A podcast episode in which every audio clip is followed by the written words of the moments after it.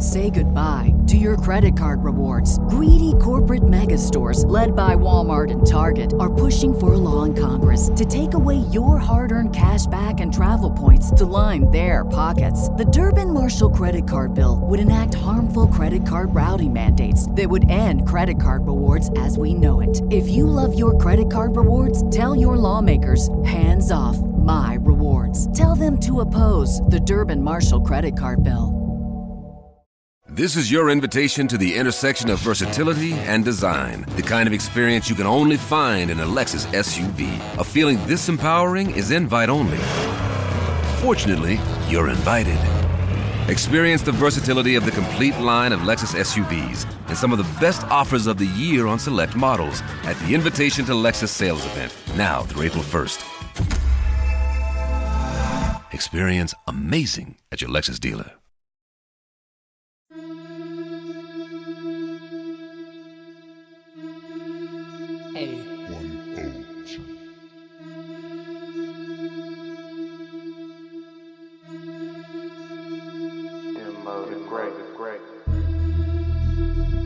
Warning. The Outsider's Edge contains strong opinions, unconventional views, and contrarian stances.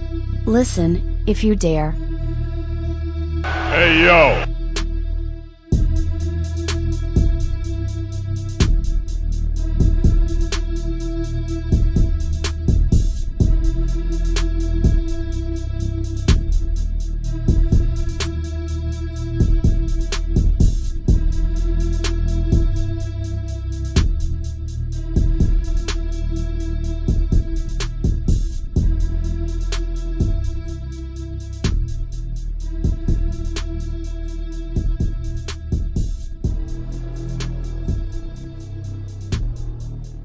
You hear the sound of those sirens, y'all. That can only mean one thing. It's time for another edition of the Outsiders Edge podcast here on the Chairshot Radio Network. Thank y'all for listening. This is your boy, Mr. Kyle Morris, and I am joined, as always, by the Kenny to my Kota, Mr. Rey Cash Rance Morris. How you doing there, big dog? What's happening, bitch? Talking about in this motherfucking. No, I'm playing. What's up, man? Well, you know, it's an interesting it's an interesting week for us here at the Outsiders Edge Studios because y'all know we record the show. Uh, we started recording the show on Tuesdays, and so last Tuesday we recorded our regular episode, and we were real excited about what we were putting out. And I still think we put out a quality show last week, but then Wednesday happened, and all of a sudden everything that we talked about on Tuesday felt like not big news anymore. Yep. And you know, I want to just say this. It's not their fault. It's not their fault. I'm to preface it with that. It's not their fault. But man, AEW talk about opening forbidden doors, and all of a sudden, doors are closing. Is it not their fault, though? Well, I mean, you know what? In this particular case, it is their fault. They done put Ring of Honor out of business. So, okay. Let, let's let's have a nuanced conversation about this.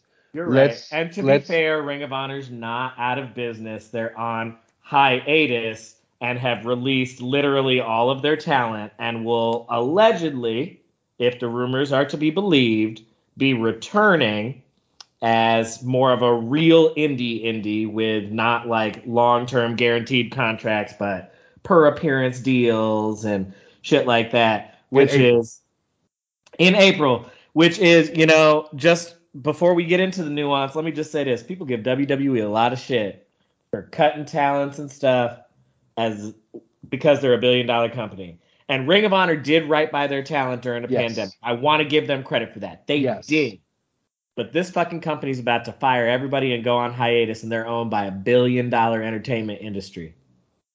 I think that's why they get a pass, though. And then they'll get a full pass. Well, Ring of Honor gets a pass. Sinclair doesn't get anything. I think Ring of Honor gets Oh, a I blame be- Sinclair from the. I blame Sinclair for everything, Yes. everything that has happened to Ring Absolutely. We're gonna joke about the AEW, and AEW in their own way played a role in what became the bigger issue. yes. But the ultimate blame for everything rests with Sinclair Broadcasting because this is a company that had the resources and the finances that if they wanted to invest in Ring of Honor and wanted Ring of Honor to really be there, Ring of Honor could have done been what AEW has become in the sense of it would have been way easier for Sinclair Broadcasting Mhm. to secure a television deal with Reach. It would have been way easier for Sinclair Broadcasting to be able to prove, oh no, we can perform with these demos and we can do this and you can believe us because we run all of these successful television companies. Yeah, I mean, and then uh, companies have shown they care enough.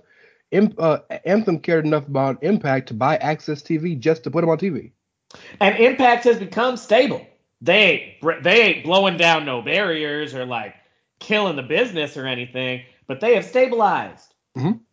They have stabilized because the real difference, the real difference between Anthem as an owner and Panda as an owner wasn't even so much about money because I think Panda has more money Sure, than Anthem does. sure. But the difference is exactly what you said. Anthem cares. Anthem wanted Impact, cared about Impact, and was like, you know what? If we buy them a distributor and give them stable housing, we can at least let them cultivate the audience they got. Well, well, that and Randy Orton has uh, made famous the joke Jacksonville Dixie for Tony Khan, but Dixie Carter is truly the negative example of what Tony Khan could be if things don't go right. Because while Dixie was gung ho 100% in, the Carter family was not. This was a venture for her that eventually did not make financial sense anymore. You know what I do give Dixie credit for though? Legit, I do give Dixie credit for. Dixie still cheerleads like a motherfucker for Impact. Absolutely. Like, I, and I give her a Or lot of handles TNA Dixie. and I give her a lot of credit for that because it would be real easy after you got all that egg on your face because you fell for Jeff Jarrett twice. Like, we got to get them chuckles in, honey. You fell for Jeff twice. like, he shystered you into buying a failing company once. You took that company, turned it into something decent, and then he shystered you into merging with his dead ass bullshit and rebranding under his dead ass bullshit. And then got signed by WWE. And get the fuck out. The grift is on. It is legendary. It is, it is. But I'm saying, so like, like we gonna laugh at Dixie for that, but it would be real easy after all of that, and after Billy Corgan had to rescue you and finance your company, and then you got bought out by a Canadian entertainment company at a time when the Canadian dollar was not strong. Um, it would be real easy to turn tail and run and distance yourself like shit from that promotion because nobody in any of the circles that you run in would have known or cared. But, it goes to still out here just I love Impact. Everything they do is great. I love these performers. I'm here for this company. They're so awesome. it goes to show you the right person at the wrong time in the wrong situation. Because she cared about that company. She cares about the, that talent. Now she she was did not have the right situation. And I don't think it was the right time because the one thing Tony has over her is Tony was a wrestling fan and, and had ingratiated himself in the culture.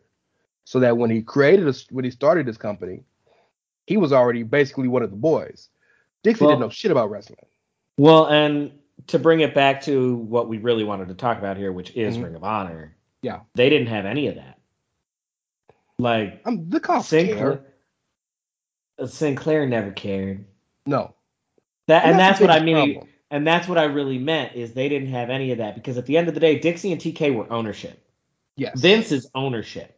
Yes. Like the thing that you know the successful companies all have in common is ownership cared. Mhm.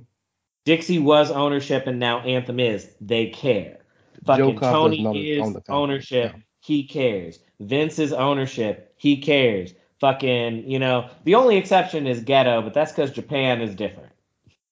Well, true, but Bushiroad really gives a shit about because they're, they're well, that's what I was gonna say. Bushiroad cares. Yeah. So like the financer cares. Sinclair never cared. Joe Koff does because it was always his baby.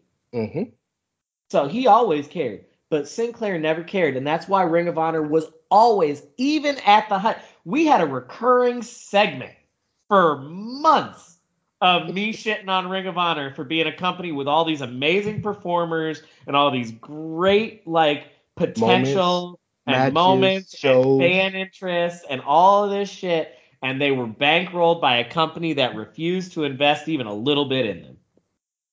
So, I have five reasons why Ring of Honor died, and I say died, and I'm I'm I'm Cody. Matt.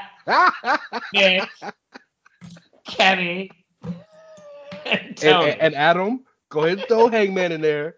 Yes, that's our boy. But hey, no, that so no, okay. you're right. You're right. You're right. You're right. You're right. So the first reason for sure I think is NXT Mhm. yes, Be- yes. because all of the guys who got hot in Ring of Honor went to NXT, and NXT kind of took that that that That was the first leash. wave. Well, and that was the first wave of the Ring of Honor talent exodus. The first Yes. wave of the Ring of Honor talent exodus. Um, because prior to that, I mean, it happened almost immediately prior to that, to the point where like it was almost not noticeable. But like right before that, TNA stopped the working relationship and did not allow their people to continue. Like AJ had to stop working Ring of Honor for a while Okay, yeah, and yeah. CMG had to stop for a while. But that was not the big thing. WWE starts NXT, so then next thing you know, Generico's gone, Tyler Black is gone, Claudio's gone, Kevin Steen is gone. Um, you know, Punk and Joe had already left. So like this Roddy. this whole generation of performers left for I'm talking before Roddy. So I'm just talking for the first iteration of NXT. Got you. Okay, Then NXT catches fire, yeah. which like I even give a lot of the credit for that. Really, the credit for that belongs to New Japan more than it does to the Ring of Honor stars because what really like the two stars that really, you know, Sami was the heart and soul of NXT, but the two stars that really helped them catch fire the way that they did were Finn and Shinsuke. Facts, facts. Like the Shinsuke Sami Zayn match at was that Dallas? take over Dallas. like that is forever burned in my mind as like that moment that the wrestling fandom as a collective was just like oh like are y'all watching this developmental show that WWE does cuz like they just had Sami Zayn and Shinsuke Nakamura wrestle this like amazing fucking match And that's the same show with American Alpha and is it the Revival? no I think this was no you're right yeah it was revival This is a crazy. because And then and the then Finn final and Joe the at the end. Because that was the final of the Dusty Classic and it was before No. they were the revival The the final of the Dusty Classic was. No you're right that was Finn and. Joe That was Finn and Joe, uh, and that's what caused Joe and Finn to have beef Mhm. Because right. Joe was like, "I right, we did this. Now it's my title shot." Uh, but yeah, that was a crazy night. That was a, just a ridiculous night. So like then so like then at that point NXT really catches fire and so once that happens and WWE goes into the talent grab mode that they went into it almost instantly became anybody that got hot Mhm. in Ring of Honor either immediately bolted for NXT or they got picked up to New Japan dates as quickly as possible. Mhm. Um so then you have Bucks, comma Young, and Page, comma Hangman. Yes. Yeah, they went the New Japan route and then going the NXT route. You've got Red Dragon, you've got Adam Cole, you've got Roddy. Um, so like all these people start getting swooped up. Then I'm, well, so Mhm. then you're right. So then I think we get into probably one of your second death knells. If I'm wrong, you can correct me. Um, all in. Slash gonna say AEW as a whole. Yeah. AEW. Well, I'm, Yeah. I'm going to say all in because that leads to AEW, Yes. which takes the rest of the known part of the talent pool. Spot on. Um, and All In was the reason All In was a Death Knell. It, it just as that particular show is because it did that as they did it as a yeah I'm gonna look out for you today. Did it as a yeah I got you back up as a as a not a make good but as a yeah yeah we'll, we'll look out for you. And then they took that and finagled that into getting their own company. Well, not only that, but it's also a death knell because anytime you loan your production equipment to your talent and your talent draws a bigger crowd than you ever did at any point in your history It says a lot. without really marketing the show. There was never a television commercial for it. They just All twittered the. IWC. Yeah, that's. By the way, that's still the most amazingly booked show I think in history. It was an amazingly booked show. It also I don't mean was good. I'm just saying like um like how the fuck did this pull right moment, right moment, right time. The fan base was so desperate and jaded and like wanted so badly Mhm. for there to be any kind of viable alternative because you know at that point you know we were in the height of WWE does whatever the fuck they want, however the fuck they want, no matter how many times we've seen it before. Um and so we were all like just ready for an alternative. It was the right names. This was before, you know, people had soured on the shtick. Mhm. BTE was really hot at the time. Yeah, one hundred percent. And you're spot on. And and so to further with the all in slash A the AEW part of it, AEW as a whole didn't do anything particular, but they stole the space that a that Ring of Honor existed in. Because they were Ring of Honor was always that niche that if you don't like WWE, but you like more New Japan stuff with some stories, hey, come to Ring of Honor. And AEW was like, oh yeah, we got that. Plus we got a bigger budget than we're on TNT. And so I think that hurt a lot of reception. Not to mention the Forbidden Door is open to every company in the business but a Ring of Honor. That looks bad on Ring of Honor. Yeah. Um yeah, it really does. Uh, Didn't think about that, did you? I had thought about it, but it's one of those things that like I had thought about, but I wasn't sure if it was that the Forbidden Door wasn't open to Ring of Honor or that Ring of Honor was like, man, fuck y'all. We gave y'all our production crew and for a lot of y'all, we gave y'all your first actual exposure to an a, to a major audience and y'all just like started your own fucking company and took all of our talent and got a TV slot.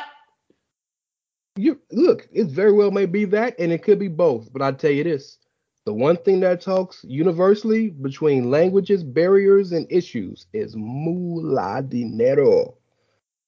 Um. So okay. So number three, Sinclair. We spoke about that. Can you Fine. guess? Can you guess number four and number five? What, what's number four? You think? In my from my from my vantage point.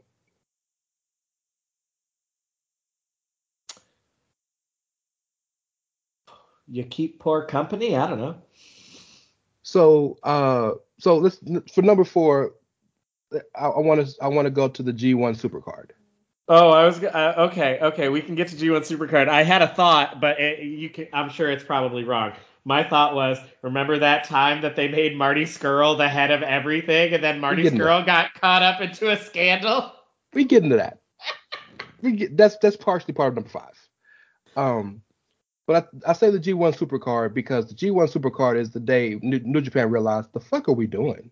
Oh yeah, that destroyed their partnership, be- especially because all of the people from All In at that point were already out for AEW, so that meant no Bucks on this card, no Kenny on this card, no Hangman on this card.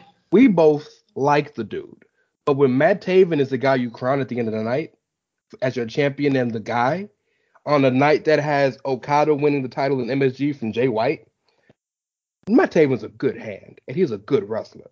And he was a good Ring of Honor champion, I think. But wow, bro. Not to mention, Yeah. that's also the same. It's also the same, same show where Finn and Bully had that horrible prolonged match, and Bully booked the Enzo and Cass jump jump in, and nobody knew about. It. too soon. And, and nobody, but nobody knew about it. Remember, they Oh, just I jumped do the remember. rails. I do remember. And, And, like, I, The Brits, well, those guys. I'm sorry, and um, I'm well, sorry. no, yeah. we'll, we'll, no, we'll, we'll acknowledge them under their nickname, but not their actual names. We can just call them Dem Boys. them boys. And um, I don't know if so much evil in Sanada, but like Tama and Tango were about to beat their ass. because nobody knew that was happening. People thought that was a shoot. Man, it's crazy how Cass was able to resurrect his career by distancing distancing himself from Enzo and acknowledging his demons. You know, that is true. By the way, Enzo is uh, debuting for GCW, I think. You know, I hope for him that he is also able to like really become a better person and Yeah. like in in his case legitimately and if he's going to be doing like indies this is going to have to happen homie you to have to learn to actually wrestle you were able to get by in WWE not being able to wrestle for shit and being Yep. a good ass talker because of the way that the company works they Yep. literally gave you 205 live Yeah. they bitch Drew Gulak. They made him your patsy. A man who could wrestle around you in his sleep. Yep. And had a fire gimmick at the time. The PowerPoints were hilarious. Yeah, they got put on uh, pay per view pre shows because it was so good. So, like, you know, you could get away with that in WWE. That ain't gonna fly on these indies, dog. You right? And Unless you do GCW and do a bunch of death matches, because like then nobody gives a shit if you're good at anything as long as you bust yourself up. GCW isn't a huge deathmatch promotion like I would not GCW, MLW. Okay, I was gonna say GCW. We talking about the Yeah. same? I'm yeah, I'm I'm thinking Court Bauer. I think it's MLW. Maybe GC. He would fit more in GCW, I think, than MLW. I do too. No, I do too. Yeah, if he's willing to do hardcore, st- if he's willing to do hardcore style, Yeah. the his promo and presentation, because his look, like that white trash look, would fly in GCW. and look what it's done for uh Ryder Cardona. Mm-hmm. Just real quick, the two things I think that have helped Enzo as of late are one, he showed that he was such a good friend to Cass when it should happen because he took care of him really well, I think. And two, he just shut the fuck up for a while. That is true. That is true. Lesson to everybody. Sometimes it's okay to just stop talking. Yeah, yeah, because that that's that's fixed. Because if you listen to the dude have interviews, he when Enzo stops talking and Eric starts talking, you're like, I like this dude. And then Enzo comes back and you're like, shut the fuck up. So Oh, well, Um, it also helps when you stop talking after you've been fired because it's like, okay, you've gotten a consequence. Now go the fuck away. yes, and get over that shit. Try again later. Yeah. He'll never go back. Nope. After that shit he did Nope. SummerSlam, whatever. Oh no, he's done with WWE, but that don't mean you can't make money in wrestling. Facts. Yes, that's what I mean. He'll never go. I think he's blackballed from Vince. So number five is self-inflicted wounds. The Marty Scurll thing, Bully Ray booking that didn't go so well.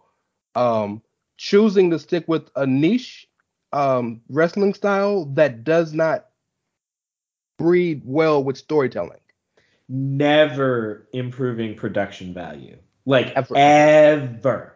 You could watch a you could watch an ROH show from 2005 and an ROH show from 2020 and literally the only thing that will change is after a certain time HD cameras were the only kind. Well, I was gonna say uh, Riccaboni is now Man, the, no, the the commentator. number one most valuable free agent to come Ian out. Riccaboni. Uh, no, but seriously, like that's the conversation I want to have. Like more than I want to have, I want to have two talks about Ring Yeah. of Honor. Um, and we'll do this after we take a break because I feel like we bullshat for a really long time. So we'll take a break first. Um, but I want to do two things for Ring of Honor. Number one, what is going to be when you look back at Ring of Honor? What is going to be your top Ring of Honor moment or memory? Okay. And then number two, let's conjecture not where people are going because like we have no fucking idea, but let's just talk about who are some of the like every company and any company is going to be lucky to have people because they got a lot of them Okay. on that roster. I'm with it. All right, so cool. we uh we go we we we go on the break. We gonna sell some shirts or something. yeah, we're gonna go sell some merch. You know, go to prowrestlingtees.com forward slash the chair shot. Get you a t-shirt. Get you some fine ass merch. You know, support the people who support your you know whatever listening habits you have. Um, but we got to pay some bills, y'all. Promotional consideration paid for by the following. Hey folks, PC Tony here. Thanks to our new partnership with Angry Lemonade, you can save 10% on physical products and digital commissions using the promo code ChairShot. Head to angrylemonade.net to check out their amazing catalog of products and services. Use the promo code ChairShot to save 10%. That's angrylemonade.net. Are you looking for the newest and hottest in the world of pro wrestling? Then check out the amazing action on Powerslam.tv, the biggest indie pro wrestling channel in the world. Get over 6,000 hours of the best events from over 150 of your favorite promotions from 20 different countries around the globe. Brands like Progress Wrestling, Evolve Wrestling, Combat Zone, Defy, PCW Ultra, PWX, Over the Top, Shine, and hundreds of others with fresh content added every day for only $5.99 per month. Get your free trial today at powerslam.tv. Go to powerslam.tv, promo code chairshot, get your free month. Again, that's powerslam.tv, promo code chairshot. Thechairshot.com. Always use your head. You know, thanks for helping us pay those bills, y'all. And while you're at it, you should also rate and review us. Give us five stars, man. Don't only give us four stars, as Bomani Jones said. I'm inclined to believe that you are a hater. Um, That's a that's a fair inclination. so let's get into just to put a bow on Ring of Honor for for the time being. Let's get into the first one. For you, what is going to be your enduring either moments or memory for Ring of Honor? I think I won't count the G1 Supercard as their biggest moment because they didn't sell that building out. Ring of Honor did, but Supercard of Honor when they had Cody versus Kenny, Mm. and and they had the dumb just typical in Ring of Honor fashion. As I'm giving them credit, they did something stupid. Kenny and Cody didn't end the night. They ended the night with Marty Scurll versus Dalton Castle, Yeah, and Dalton do that. Castle beat Marty when Marty was at his hottest. They But did do that. Oh my but gosh. that that show was there because that they they sold the most they'd ever sold. They went head to head with NXT Takeover, and a lot of people chose that show because of how rare you get to see Kenny versus uh Cody, and I think um it was Ishii versus Punishment Martinez, aka Damian Priest, and I think it was Hangman Page versus Kota Ibushi. It was like a dumb, stupid, great card. It was an absurd. They had a ladder war, didn't they? With I the think so, yeah. SCU and one other team. It wasn't them boys. I can't remember who the other team was, but it was it was a triple threat team. It just it's just it was a stupid great card. Um, It was absurdly good. That was a good one. my favorite moment though, and you're not gonna like it because it involves one of those two guys. But oh, was uh, it when one of them became world champion? No, no, I don't care about. I mean, the older brother had a really good run. He did. But um, when for those listening, I apologize. But Jay, there was a Jay and uh, Adam Cole had a match at Final Battle, and Jay put and he put some uh, tacks. It was a fight without honor.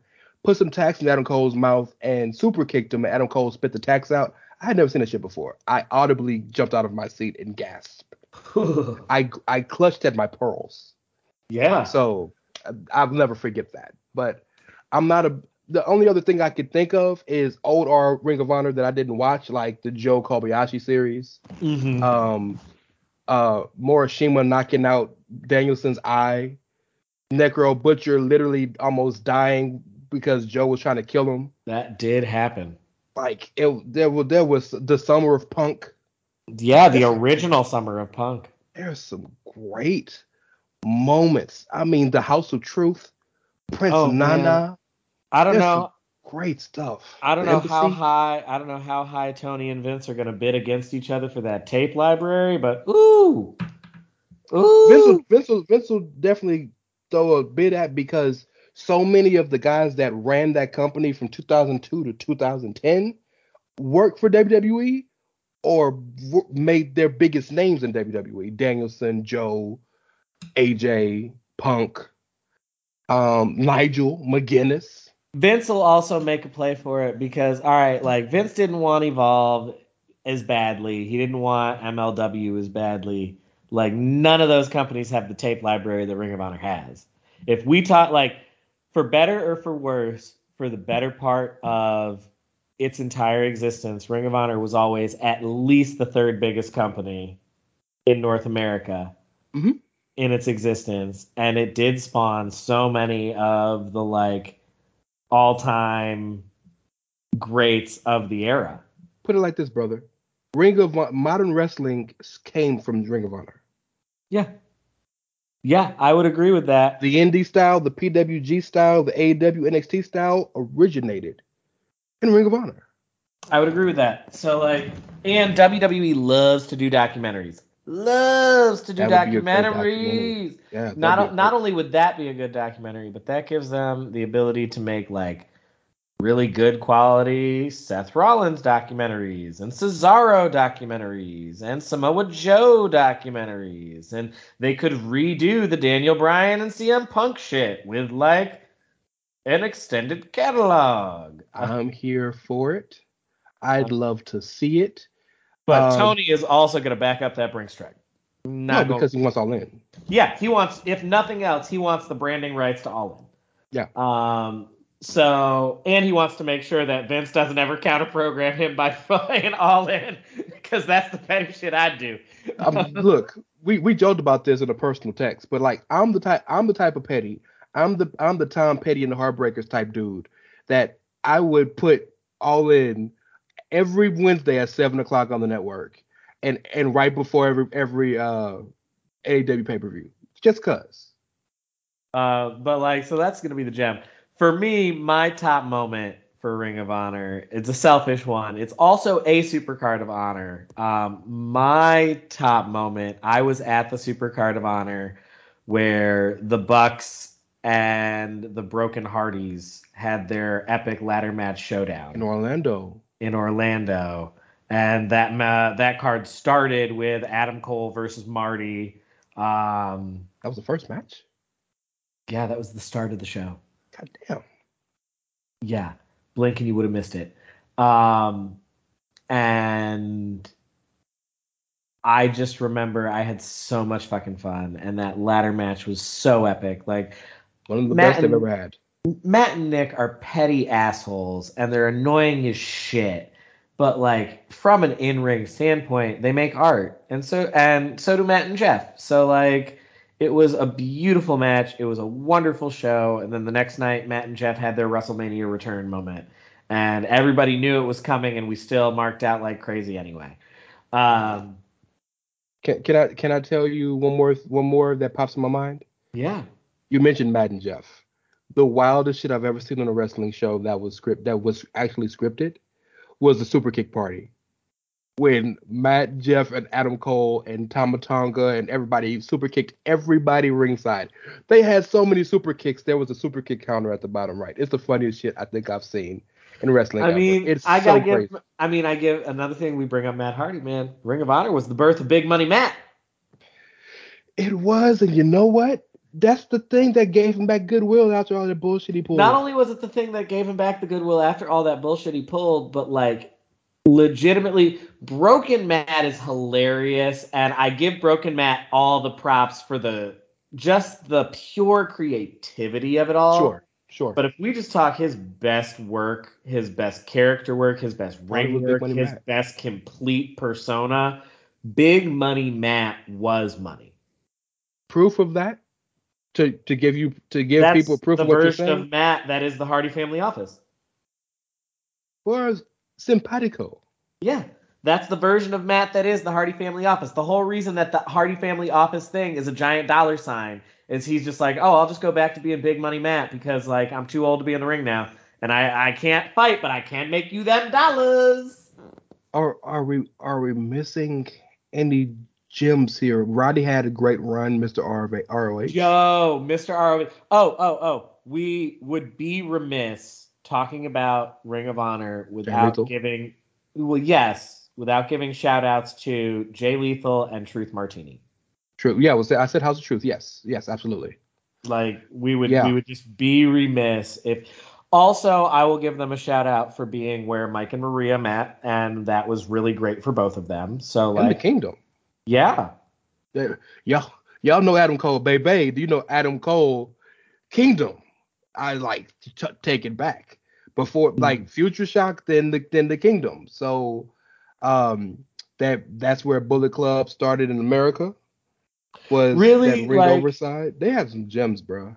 really, let's put a bow on it with this, and it's really true. If you can think of a major moment in wrestling from the last 25 years that didn't happen, that happened in North America, and it didn't happen in WWE, AEW, or Impact, that was some shit that happened in Ring of Honor. And Ring of Honor got more of them than Impact does. Does. Ring of Honor has so many great things, like so many great moments, so many great performers, so much history. Like we literally could sit here for over an hour and just wax poetic about the great moments of Ring of Honor. And also wax philosophical about all of the different times that they like killed their own momentum or shot themselves in the foot. Yeah, man. I man, yeah. So, But at the end of the day, like the real tragedy of this whole thing is all of those performers are being released. Um, their contracts are being honored throughout the end of the year. the long the long term ones longer term ones will go through April, I think they said. March thirty first, April first. Yeah, same thing. Yeah.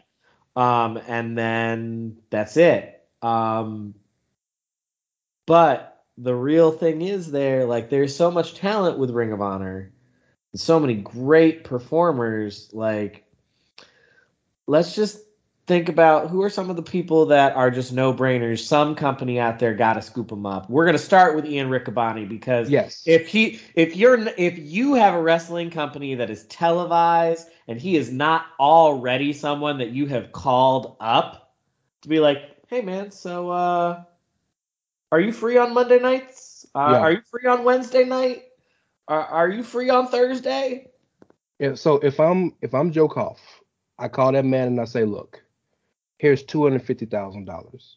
don't go no fucking where Don't go. no- Just just wait. We got you. But Jimmy Smith has done great work com- uh, comparatively to what he should be doing, based on he's not a play-by-play guy. But Ian Riccaboni would be perfect on Raw. Oh, I just threw Monday out as a like WWE reference in the macro sense. I in ge- the real the real move, legitimately. I know Cole is having more fun than Cole has ever had, and he'll be the 1st to mm-hmm. tell you that. But Hey, like Pat.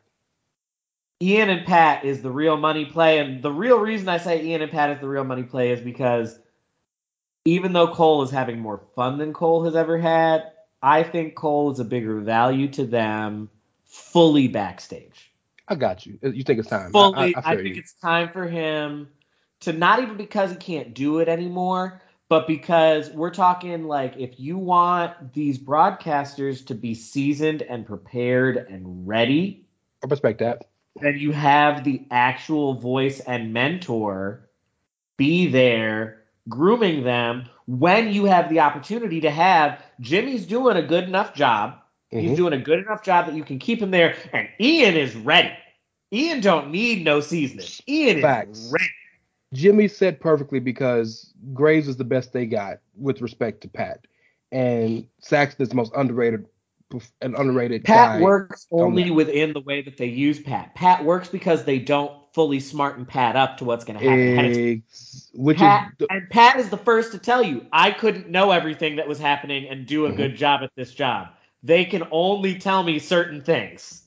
and that's that's the reason why I think he needs to be with Cole for maybe another year, just to get more respect that. prepared, I can respect more that. prepared But to take over himself. My only counter to that, and I know it's different because they were in the business beforehand. Um, Colt hadn't done commentary before Ian brought him in. This Caprice hadn't done commentary before Ian brought him in. Uh, so don't you're making me be a dick here, but they also wasn't commentating for two million people. You no, you're right, and also there, but it's also different because they are also. I mean, especially in Colt's case, Colt hadn't done commentary, but Colt has hosted numerous different Hundreds like of art of wars and podcasts stuff, yeah. and radio shows, and was a wrestler for years and years and years. So like he understood the business in a different Yeah. way. And so I totally get that that is different. I just meant those as examples of like Ian can guide you along. Well, he Graves, has remember, proven that he can do that. Graves had to retire, and then the next, like the next month, literally, he was like, "All right, well, here's takeover." So you're right. It's it's very possible if if you have the capacity for it. I think Ian would be fantastic, and I I like your idea of him taking the legacy of Cole and being the next guy. Uh, but Joe Koff would be stupid to let him go. Oh, I mean, if, if like if Joe has the ability and Ian is willing, because some of this also falls on Ian. Like, does Ian want Yeah. to sit and wait around for that long? And I would say Tony go get him, but Excalibur they they got a million already, but they need Excalibur to be their explanation guy. They believe in Tony, and I'm happy as fuck that Tony's back because Tony's fantastic. And then they got to keep Jim paying Jim refuses to go anywhere. Yeah, so it's like they, they already said, and then they got like a million other people that pop up for play by for uh color, so he wouldn't be of use there. Yeah, no, I, Um, I I agree. I agree. yeah. I don't think Tony really. I don't think AEW needs him in the same way. No, Um, Kevin WWE it has more shows. WWE got more shows that need filling. Yes. Honestly, you know, Ian could, but Ian could also be beneficial to either of Impact or MLW. I don't know who the announcer is for MLW. They seem to like their Impact shit. I don't fuck with them. I'm not a I- Fraction fan. Ag- And again, I'm not, I'm not hating on either because I'm not, I don't know who MLW's people are, and they could be really good. I just know that for my money, like right now, if I'm given my hierarchy of like who are the best play-by-play people in Facts. wrestling, Ian is gonna be one of the first three or four names out my mouth. 100%.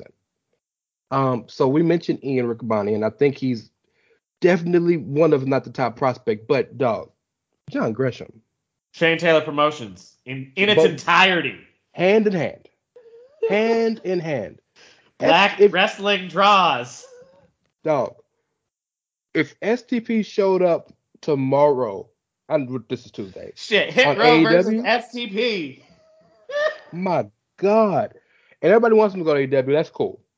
I know people believe the that Vince doesn't want anybody Nah, over 30. Big meaty men slapping meat. Give me Shane versus um Big Top Dolla.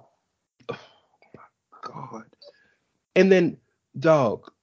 Oh my God. I just all five of them as a as a record label, a, a group group, Oh, and a is month. Ashanti going? Is Ashanti going with STP? Yeah, all of, I would say all of them go. And shit, Trish Adora. Good. Yeah, Trish better. Like we need to keep Trish. Speaking of Trish Adora, I know she had a, she had some conversations with AEW. Would be a great fit if- for them. Not not Trish. If if Hunter or Regal or whoever the fuck don't call Rok-C right now and say, "Here you go, Mama. What this is? What what do you need? What do you want?" She's 22. and just oozes charisma. Yes, she's so prepared. Like, I'm I'm not the biggest fan of Maria. She's so. I mean, she's so. She's so badass that like she got PWI to recognize the Pan African. that's Trish. I'm I'm still I'm I'm talking about Rok-C. You're talking about Trish. Oh, I'm still Trish on Trish. badass. I'm talking I'm about Rok-C, the Ring of Honor Women's Champion, because Trish Adora is older. I'm talking about Rok-C, who was trained down here by by Booker T, who won the Ring of Honor Women's Championship. Oh, I missed that part. I'm sorry. She's so young and so prepared, and so and oozes potential that like she's perfect to be next for NXT. You know what I'm saying? She fits in that vein of what they're trying to do, and if if I if I if I can give Maria Kanellis credit for anything, she booked that women's division to perfection when she once she took over. Maria knows what she's doing. You know, Maria was ne- Maria was never the problem. And like as it turned out, you know, as it turned out, Mike was in the midst of like some serious addiction problems that he was battling during a lot of his tenure with the company. But like Yep. Maria was never the problem. She got pregnant. Can't like that that is and I am one thousand percent the type of person who is just like That is not something I am going to blame a person for. That is not something I am going to hold against them. It happens. Yeah, 100%. I completely agree. Shit, you got pregnant and they had to take you out for nine months uh, or for almost a year because, like, that's what the fuck happens. And, like, yeah, it sucks. It happens. You're right, but you can't complain that your booking changed when literally the whole point of the. the No, the now I will. No, I will say. No, I will say that like you you can't be too upset that like you were gone for a year and then when you came back it was different because like That's all I'm saying. Only because of the type of medium that we are. This is not a scripted series where I can just record an entire season before you have to go on bed rest and like we can record things with you holding giant purses and standing behind walls. Or stunt doubles because uh, Scarlett was pregnant for a whole Avengers movie. Yeah, like we're like this is the type of entertainment medium we do is on TV every single fucking week, rain or Weekly shine, and you've been yep. gone for a year, so like we have to insert you somewhere different, somewhere new. Yeah. Not doing the exact same thing you were doing.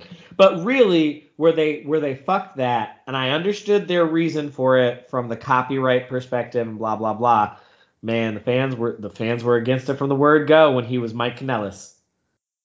And The you know- second he debuted as Mike Kanellis, they just instantly were just like, nope, fuck this. I got to tell you, and this, I'm, this, the statement's gonna sound fucked up, and I'm the mean for it too. But you know what I mean. No, say it though. It would have worked if she didn't get pregnant. You know, the statement the statement only sounds fucked up in the sense that it sounds blamey, but I know that's not what you mean. No, The, I'm not the blaming point her. is not it's not to place blame on her for what happened. It's No. just to say that if it wasn't for the fact that she had to leave, they could have made this work in a long term sense because Yeah. it would have had more time to marinate. The, But the when, whole- because when she had to leave Mhm. because of her pregnancy, like they were still in the squash match phase of Mike Kanellis. they just got started. Yes, so like there was no there was no reasoning for him to have the name anymore if she's not there. Well, and especially the whole part of his shtick that got him over in Impact and then within WWE in the first place is she Maria. introduces him. Yeah, she she, She is comes out and says she's the first lady of professional wrestling and she's the savior. it's very Zelina Andrade esque that hmm that while Andrade is the star, Zelina is the linchpin of that whole thing that makes it happen. Um, or I guess was in this sense because you know such and so so on and so so, so forth. Um, other people from Ring of Honor that we're missing that uh that we have Danhausen. Dan, oh, I mean, you're foolish not to go get Danhausen. Get well soon, Danhausen. Love that Danhausen. Yeah. Very injured, very evil. Very Um, rich. Very rich. Um, spend your sacks of human money on his new shirt so that he can, you know, get the good surgery. Um, but anyway, yes, sign Danhausen. He literally had a guest spot with Conan fucking O'Brien. Like, this man's gonna get you mainstream cred. He's over. Uh, He's super over, and if you're AEW or WWE, he is a license to get some kind of he is a license to get some kind of deal with a children's company because he it's the would- kind of character he wouldn't, but it's the kind of character that would work for toys. no, you're right. I'm saying he wouldn't work in WWE because they wouldn't let him be him. He wouldn't work. That's fair. And it's a shame because he would make great money for them, and he'd be such a If great. they would just let him be Danhausen. Yes, and he'd be such a great talent for them because everybody will tell you he's fantastic in the backstage area. Would work perfectly for both companies, but they wouldn't let it happen.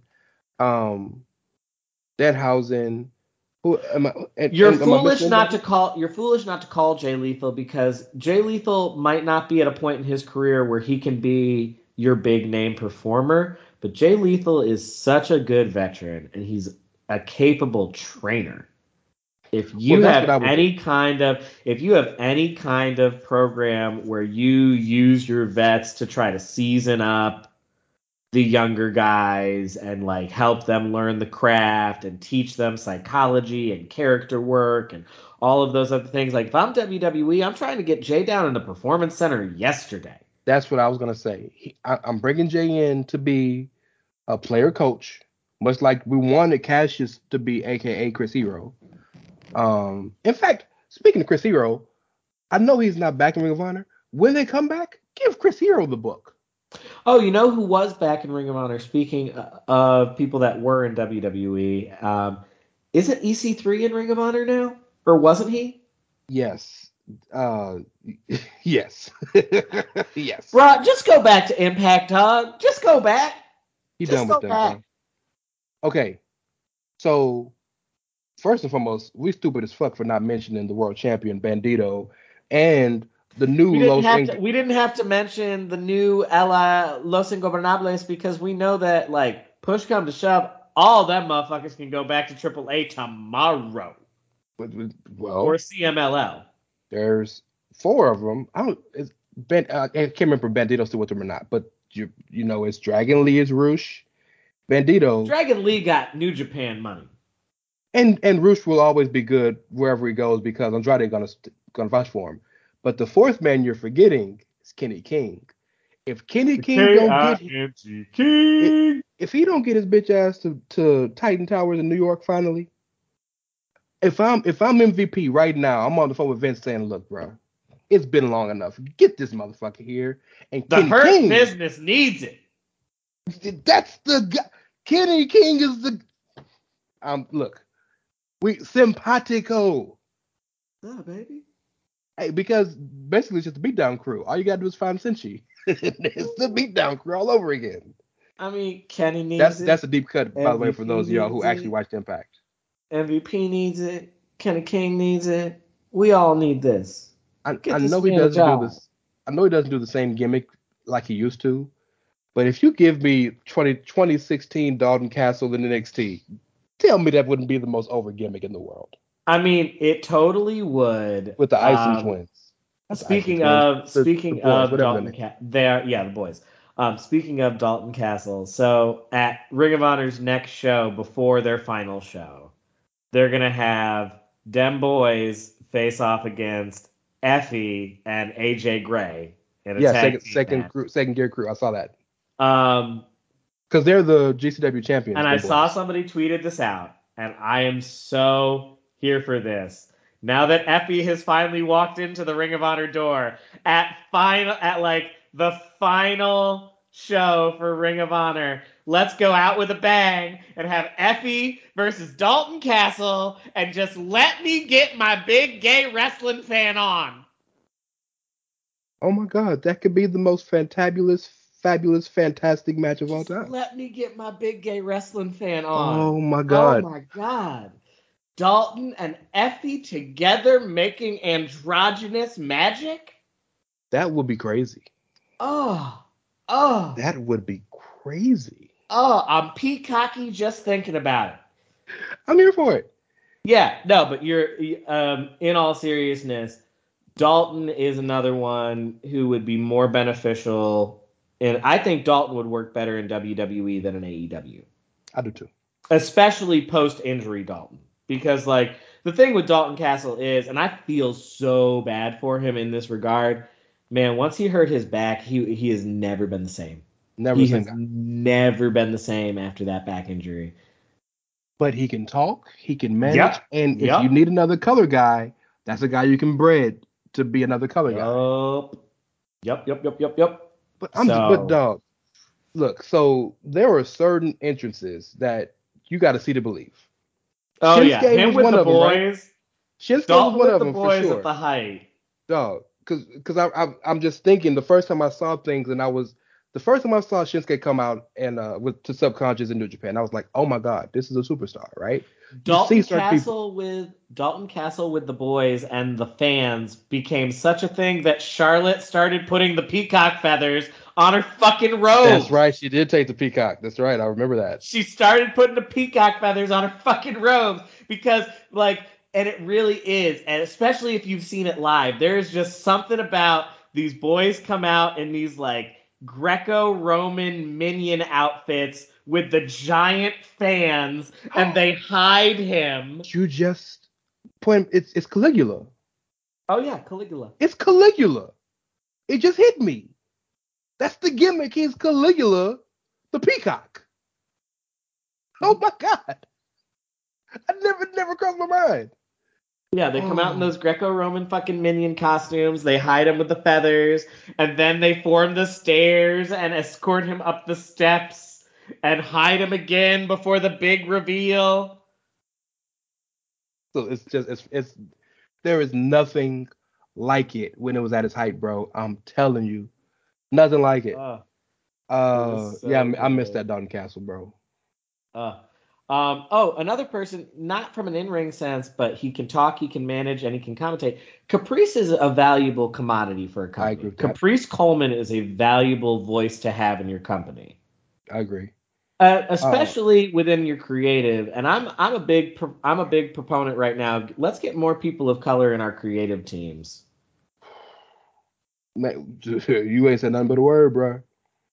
Um, I want to throw out one more person because I can go all day long. Miranda, yes, we could, and then we'll but we'll do one more, and then we'll transition. hot sauce, all these people. But um, shout out to Session Moth Martina. She finally decides to sign a sign a deal, and then they go out of business. it's just it's I the know, luck right? she gets. Ain't that about a bitch? My last one that I'll throw out before we change topics is um, shout out to Tony Deppen, and I hope he gets lots of work because I love Tony Deppen. Tony Deppen's a great dude. By the way, um, if Brody King don't end up with If he don't end up in New Japan, no, he's gonna end up with Malakai Black because they already teamed together. It just makes the House of Black. It just makes perfect sense. that's true. That's true. And because it makes perfect sense, the shit ain't gonna happen. Well, Uh, I mean, you know, speaking of people going to AEW because TK loves to back up to Brink's truck, uh oh, journalism coming. let's uh, talk about somebody else that uh, went to the land of Khan and uh, debate how this turned out for them and how that fits into a discussion we've been having a while here on the uh, Outsiders Edge. So, Brother Rance, you hit me with a message a little earlier today. You said you wanted to talk a little bit about something that you saw in regards to one Adam Cole hashtag Bay Bay. Yes, so, um, hit us with it, Brother Rance. Tell us what's on your mind, man. I, so I like these conversations we've had that we've kind of got a little deeper into a two-sided debate of things that are all based on where you where you stand, right? And there's been a lot of conversation recently about Adam Cole and his tenure in, in AEW.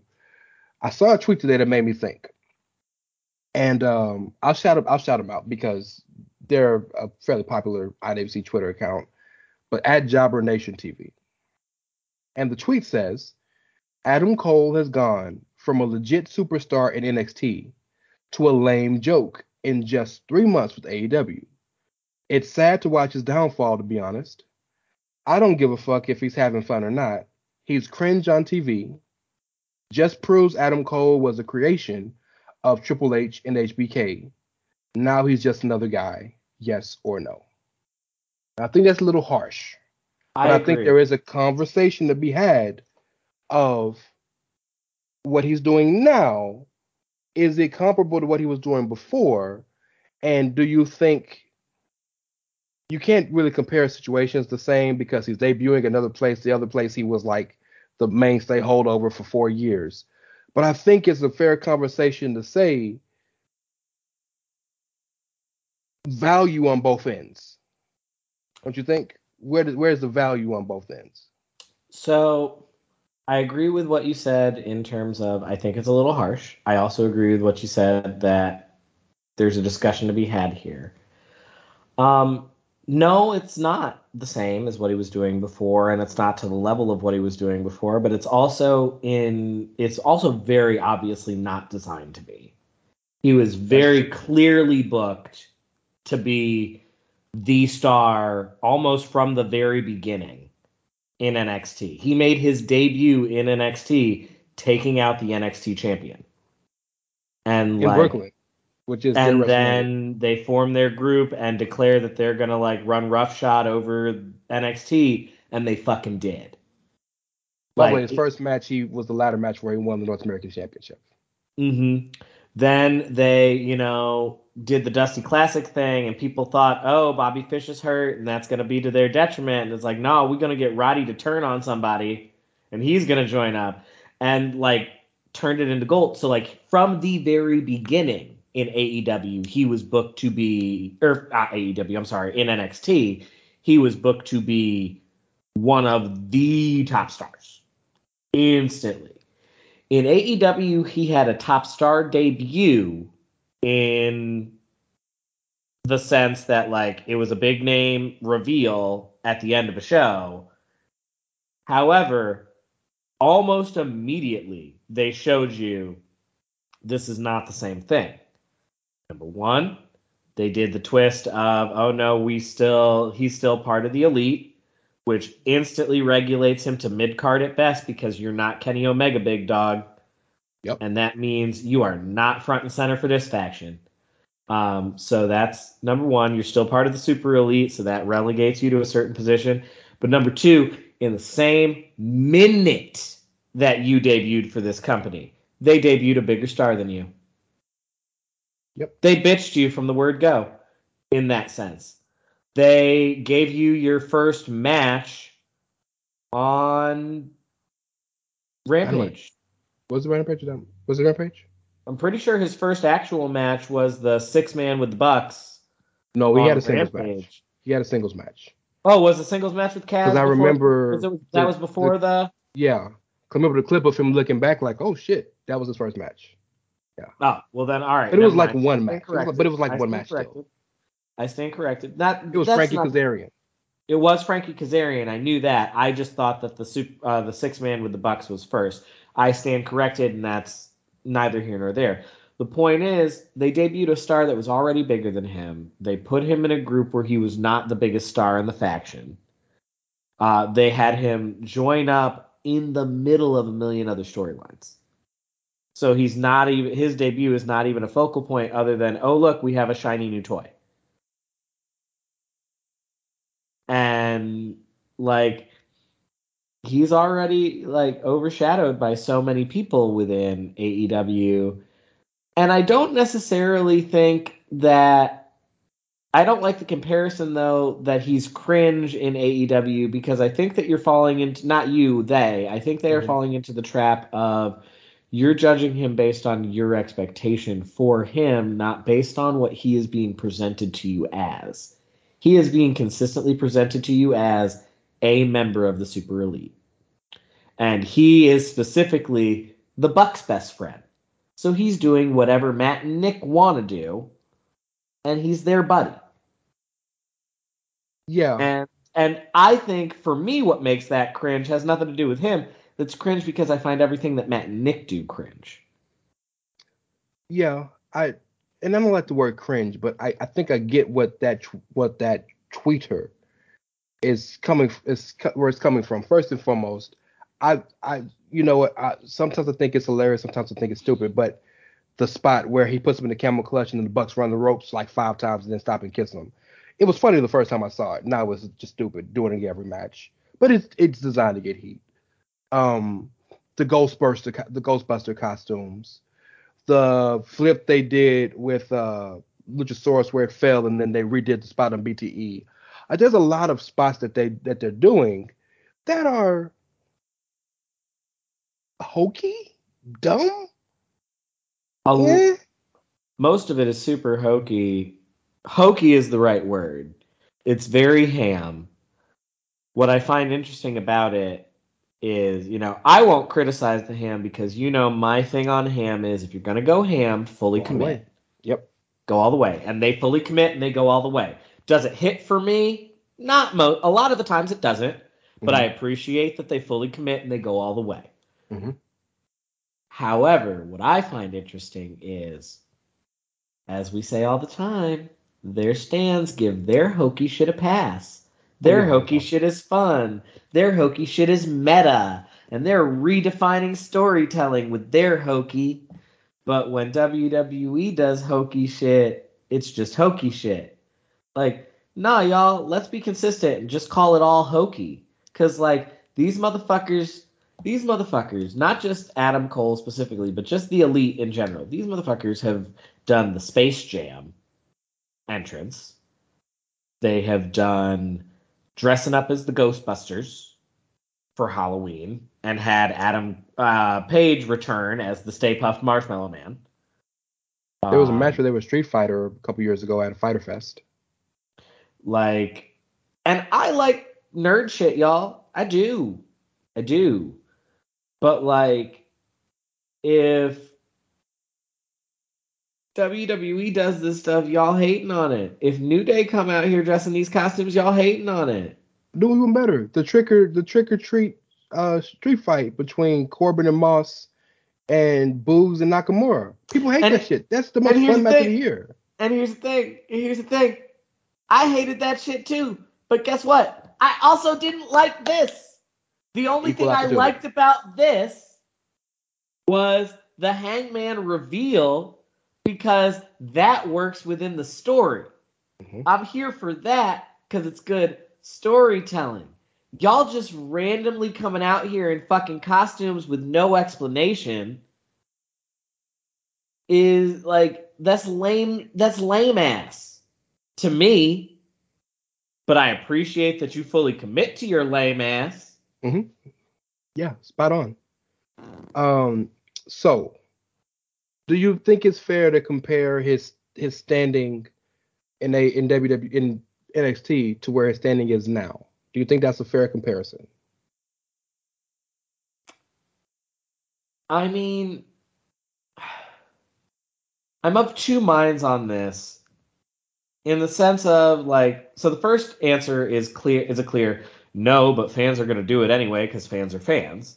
Yeah. Like, no, it's not fair because like, if this were any other sport, um, all right, you're a Ravens fan, and I'll I'll hit you with some history because I grew up in the Carolinas. So like, Steve Smith, it's Mhm. not fair to judge Steve Smith's tenure with the Ravens based on Steve Smith, the Carolina Panther, because Yeah. this is a different team. This is a different Yep. quarterback. This is a different Yep. scheme. They Yep. throw in differently. Not to mention, this version of Steve Smith has a lot of tread on these tires. Pretty old. And so it's not fair to compare the two. But if you're a Ravens fan, when Steve Smith gets signed, you damn sure gonna be disappointed if he ain't getting that thousand yards in year one. Yep. Gonna talk about, well, did we waste our money? So like the that's the short answer. But on the other hand, to give a more nuanced answer, in some ways, yeah, because like it's an indictment against him or the company's faith in him and his ability to be a certain level of star. Because if we look at the history of wrestling, if you really that dude, they're gonna make you that dude no matter where you are from day one. Like classic example, classic example. If we go to the old war of the Monday nights, Mhm. um, Hall and Nash were brought in as big bad dudes. Mhm. Took up with Hogan, who became Hollywood Hulk as a big bad like, and from the jump, Mhm. world champion, tag team champions, y'all are running the card. From the jump. Jericho transitions into WWF with the intention of being pushed as a bigger deal. He debuts in a segment with The Rock. Mhm. Like, if they want you to be a name, you will be a name very quickly and they will make it known. And it doesn't matter if you're transferring companies. So by putting him where they put him, that is an indictment on, even in a subtle way, where they see him fitting in. I don't disagree. It's not fair. It's not a It's- fair comparison. No, it's not. And I'm so I'm trying to play devil's advocate here for the good of the conversation. Please do. I Because- love the conversation. Bec- and I say I, I'm doing I'm doing that because from everything Tony has been saying he's been trying to do, and he's a big believer in having a big roster so you can filter in and out people, and so that you don't have to do the same story every week at every segment. You can filter things in and out.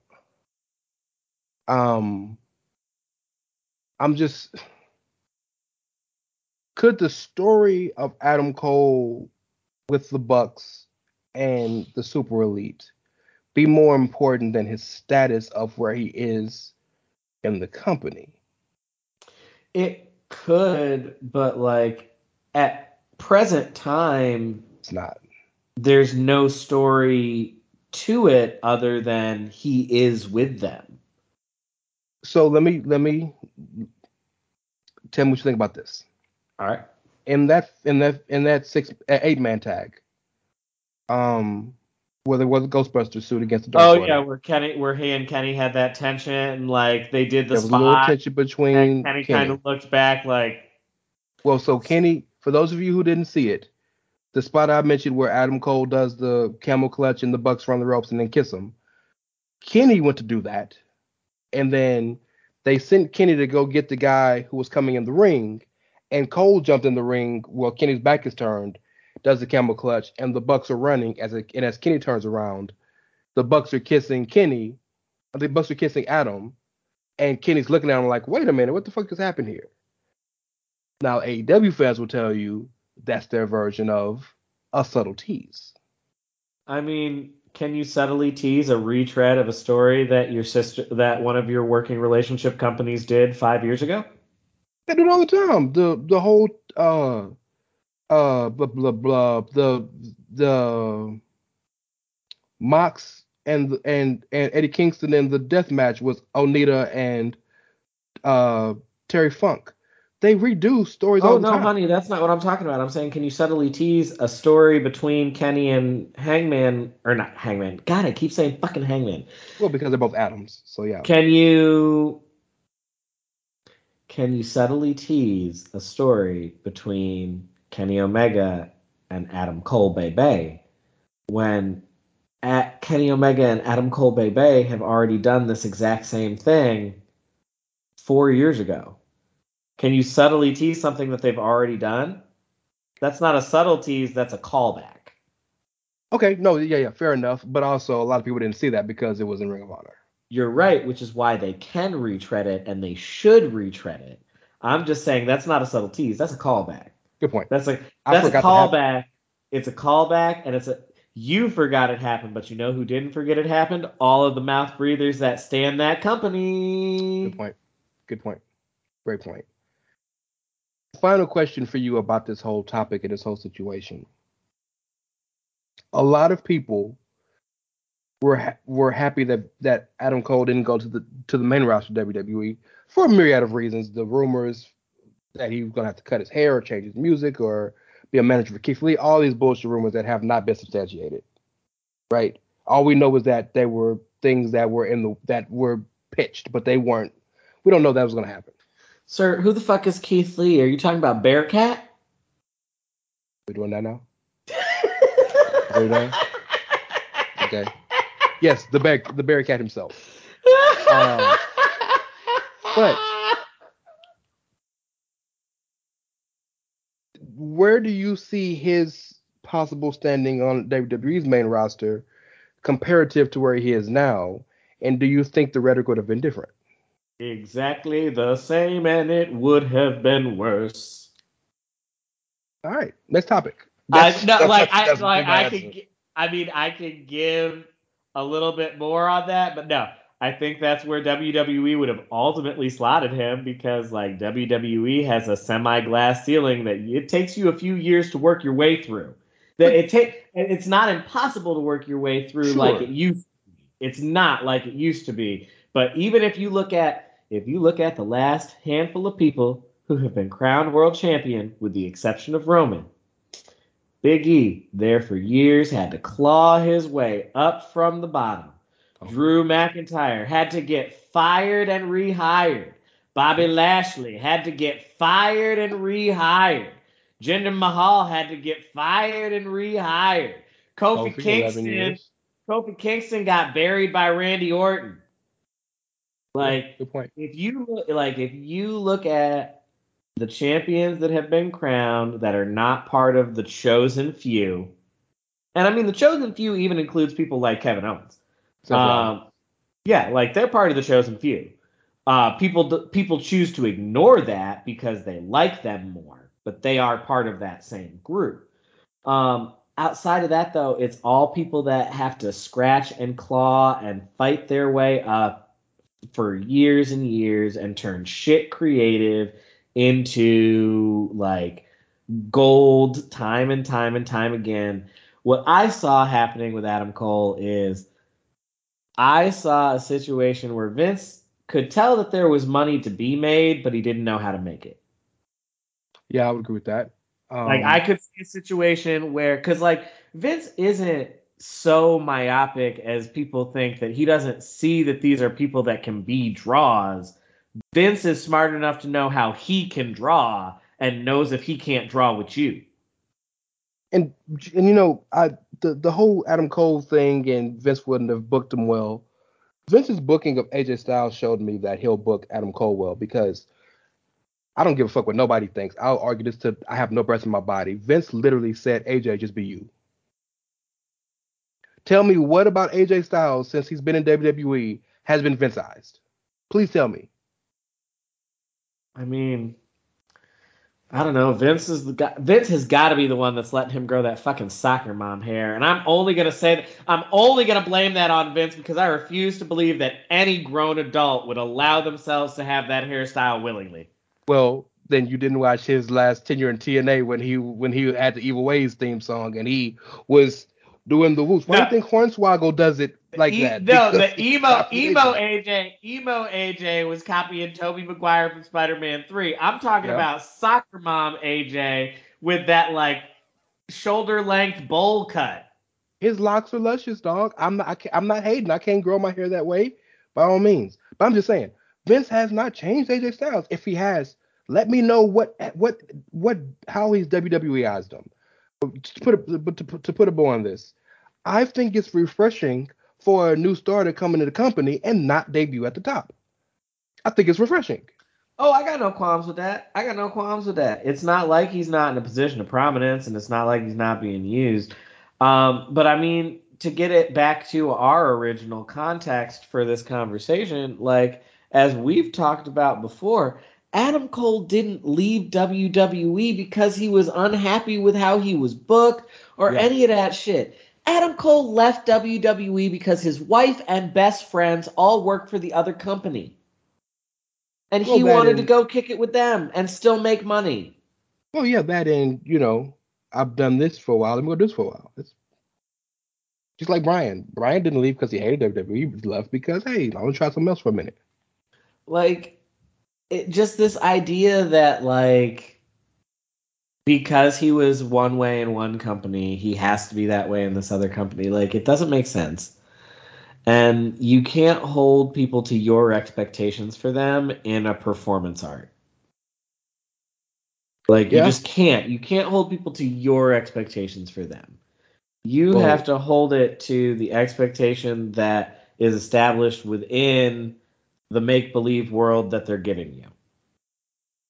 Well, speaking of performance art, Ooh, There look has at you with been- the journalism. I'm tr- I'm trying to do my best, Kyle. Since I stole the sage the squared circle, I could at least copy you on this. Uh, the one young man who we probably associated most with performance art in the past few years is one Wyndham Rotunda, better known as Bray Wyatt. Whether he's been the Eater of Worlds, the uh, Firefly Funhouse Master, or the Fiend, uh, Bray Wyatt has brought a different level of creative freedom and creative ideas to the forefront of WWE and of wrestling. Recently, young Wyatt, who is one of the main, why am I doing this like I'm on a TV show?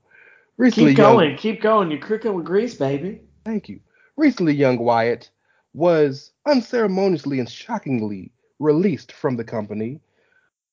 No, shock, shocking. Very shady circumstances. very shady circumstances. The release was shocking because Mr. Wyatt made a uh, report, purportedly made a multi-million dollar downside, and sold a what what was said a quote unquote shit ton of merch.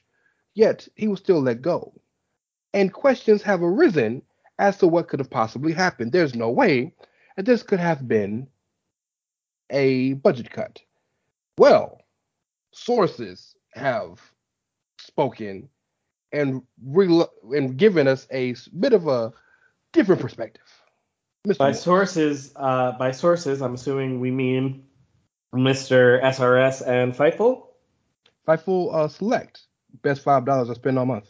Oh, I agree. I also give them five dollars of my human money. You gonna give them dog money, monopoly money? It's a Danhausen reference. oh, Sacks of human money. all right. I was like, wait a minute. I that oh, that's that's over my head. Um, Womp I'm not gonna I'm not gonna read the whole thing. Uh, well, that because also because go subscribe, you know. Yeah. But I do want to read uh or some surmise some of the story, and then I'm gonna throw it to you for your thoughts because uh, it's quite an interesting situation. Um, the creative team had been told that Bray was coming, was cleared and coming back to wrestling because remember he was hurt, and then the loss of Brodie Lee affected him pretty seriously, and the coinc- all those things coinciding, he was out for a while. And uh, there have people that noticed that him and Randy were not happy with the way the WrestleMania match was booked and was going to end because it changed two days before the show. It's one thing. Um, they were Fi- Fightful was also told that there was quote unquote never a true creative end game for that story, which now this is a story that lasted like almost six months. Um, also, Randy Orton was supposed to take time off after that match, but it was but ended up being Bray Wyatt who left after the match. I will say And- this. Yes.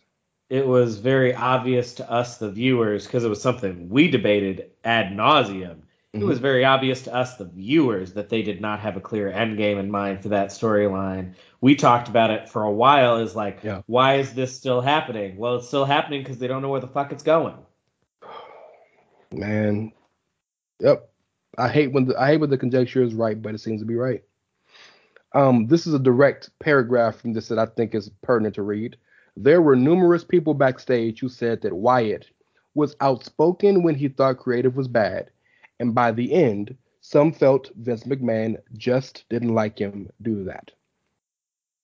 There's also a story here saying that creative was has some major frustration around the angle where the fiend was burned because there was a suit that they made for for that and uh, the size the weight and the movement of the suit was an issue because they thought that bray was too heavy and it was going to look bad so they scrapped it uh, the, uh, finishing up the, the story here given by Fightful Select, Talon was told that it was a budget cut, but clearly they they know that was some bullshit.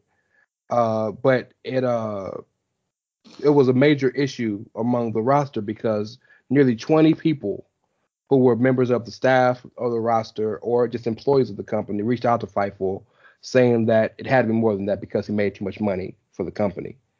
Um, and uh, he was Wyatt was well known within the company to move merchandise when he was an active performer, and several other longtime stars said that they don't feel like their jobs are safe anymore, despite their positions on the card or prior pushes. Because if Bray can get gone, anybody could get gone. S'mores.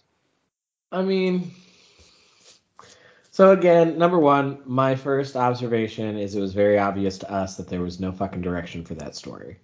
Yes. and that I'm sure. I mean, I can imagine that how frustrating that would have to be as a performer. I can very much imagine how frustrating that would have to be as a performer because part of the thing for any kind of performance is like knowing where is this going, and like because like that's part of how I sell the conviction of all of it, and that's part of how I tell you a convincing story is I have to know where this starts and where this ends. Mhm.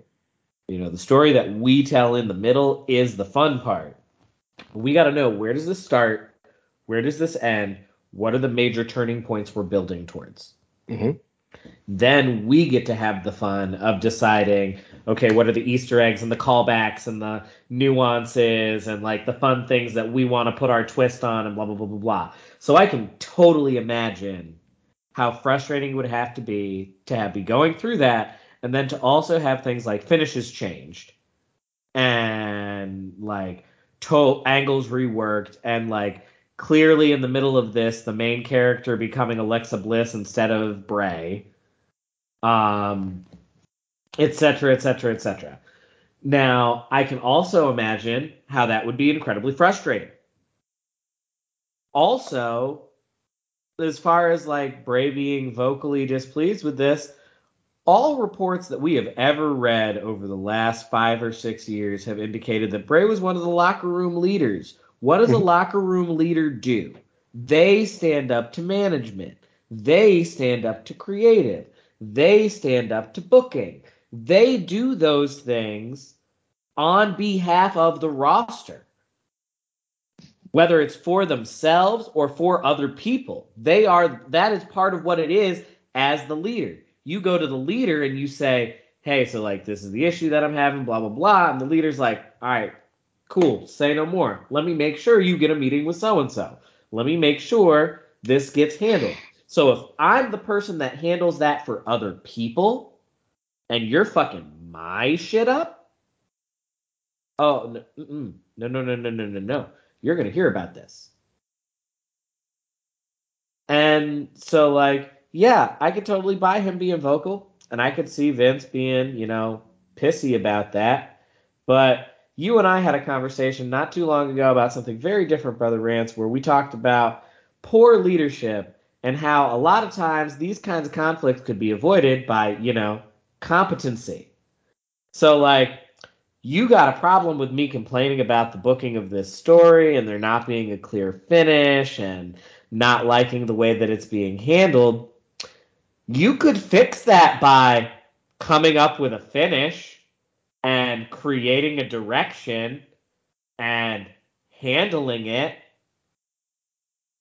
You could prevent all of that by just doing your fucking part.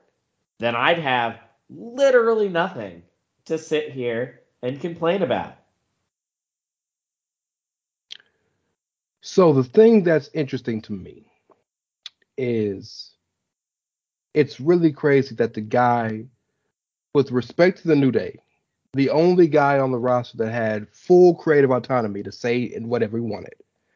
Because you, I look, I'll go to my grave saying there's no way in hell WWE scripted what the dude was saying. It's no way um, that the dude that had full creative autonomy didn't have any say on his books and how his how his matches and his segments and his and his stories were being booked. Because I've read a lot of rumors and reports on Bray's tenure, and one of the things that this kind of encapsulates very slightly is that Bray was growing ever worried, tired, concerned about the way his stories and his his his uh, angles were being booked. Now, that's crazy to me that this is a company, and we've long talked about how I don't think there's a problem at the top. I don't think there's a problem at the bottom. But WWE has the worst middle management in all of professional wrestling. I, I just think they're god awful. Um, and we continue to have stories that show us that with respect, good people maybe, shitty people as their job, mm-hmm. and that's my opinion. Um, that's that's but then that's a weird dichotomy to me. Hey, bro, go say what you want when you out there. But uh, yeah, hey, we're gonna change this story. You, we, we'll, we'll make the story. Just go talk what you want us. What he's saying is leading the stories. It's weird to me. Am I the only one that finds it weird? I mean, I don't think you're the only one that finds it weird. I think you're the only one that's articulating what the real problem is. And it's what we're like talking about, where you are creating the fires and then complaining when you smell smoke. Well, stop burning shit and you'll stop smelling smoke. You make more money than you've ever made at any point and start firing people during a global health crisis. Mm-hmm. You consistently book repeat shows and then wonder why your audience is tuning out. You make promises to performers and then change things at the last minute or renege on those things and act like in 2021 it's not going to get out and are like blindsided when these performers then leave or ask for their release or whatever the case may be. And it's like dude you are creating these problems. You enabled Jerry Lawler to be a predator for years like You created these problems. You the plane ride from hell was a thing on Dark Side of the Ring, and like you, there's blowback on people like Ric Flair for what happened, and a lot of it is justified because like, bro, what the fuck, man? Mhm. But at the Mhm. same time, man, Vince, you can't be all that pissed about it because you fucked up. This is on you. If you don't let this happen, and if you come down from on high instead of sending the underlings, like at, at first sign this shit was getting rowdy and out of control and like a little bit cray, your ass, as the owner of this motherfucker, should have been back there checking people. I hate- I hate to do this to you, but Vince wasn't on the plane. That was wrong. Uh, well, I mean, I hate to do that to you, stop, but I, but we're, we're a show that believes on on truth and facts. stop killing me when I'm cooking with grease. I know. I'm sorry. I'm sorry. I'll do better. But I do. I didn't. I didn't want that you that, for you to do that. People like, oh, Mikhail said this, but he was wrong. And we don't get enough listeners that pay enough attention to be fact checking me. well, let me tell you about the DMs I be getting up. Shit. Um, But you're still right. It, it's still ultimately his fault. It's his he, well, it's it's his fault because it's his company, but it's also his fault because he creates a lot of this shit on himself. Yeah. Don't don't tell Punk you're gonna do X, Y, and Z, and then at the first sign that you didn't do one of those things, when he does what he does, which is overreact and freak the fuck out, don't be surprised. Don't mishandle Austin and empower him to be petty, and then when he pulls some petty bullshit, turn around and act blindsided. Don't give your locker room steroids, and then when you get caught up in a federal investigation, fire the people that were doing them. You gave them the fucking steroids. You caused the federal investigation. I mean, you, you still cooking with grease, by the way. Like, don't, you know, don't avoid doing things about concussions. And then when somebody who was under contract for you and has a Harvard law degree goes on record and talks about all of the ways that you're not looking out for the health of your air quotes independent contractors that you don't supply with health care like you created the fire you have done this. You fucked the creative with bray. You have done this. You hamstrung the or you didn't rein in Hunter with NXT sooner and allowed the gap between the NXT and the main roster to continue and created a problem. And were then flabbergasted on how to solve the fucking problem. So then what you end up doing, because you waited so long to do the right fucking thing, you end up having to go into damage control. And so then you overreact and you do too much and you overcorrect and everybody who's left behind has to suffer the consequences.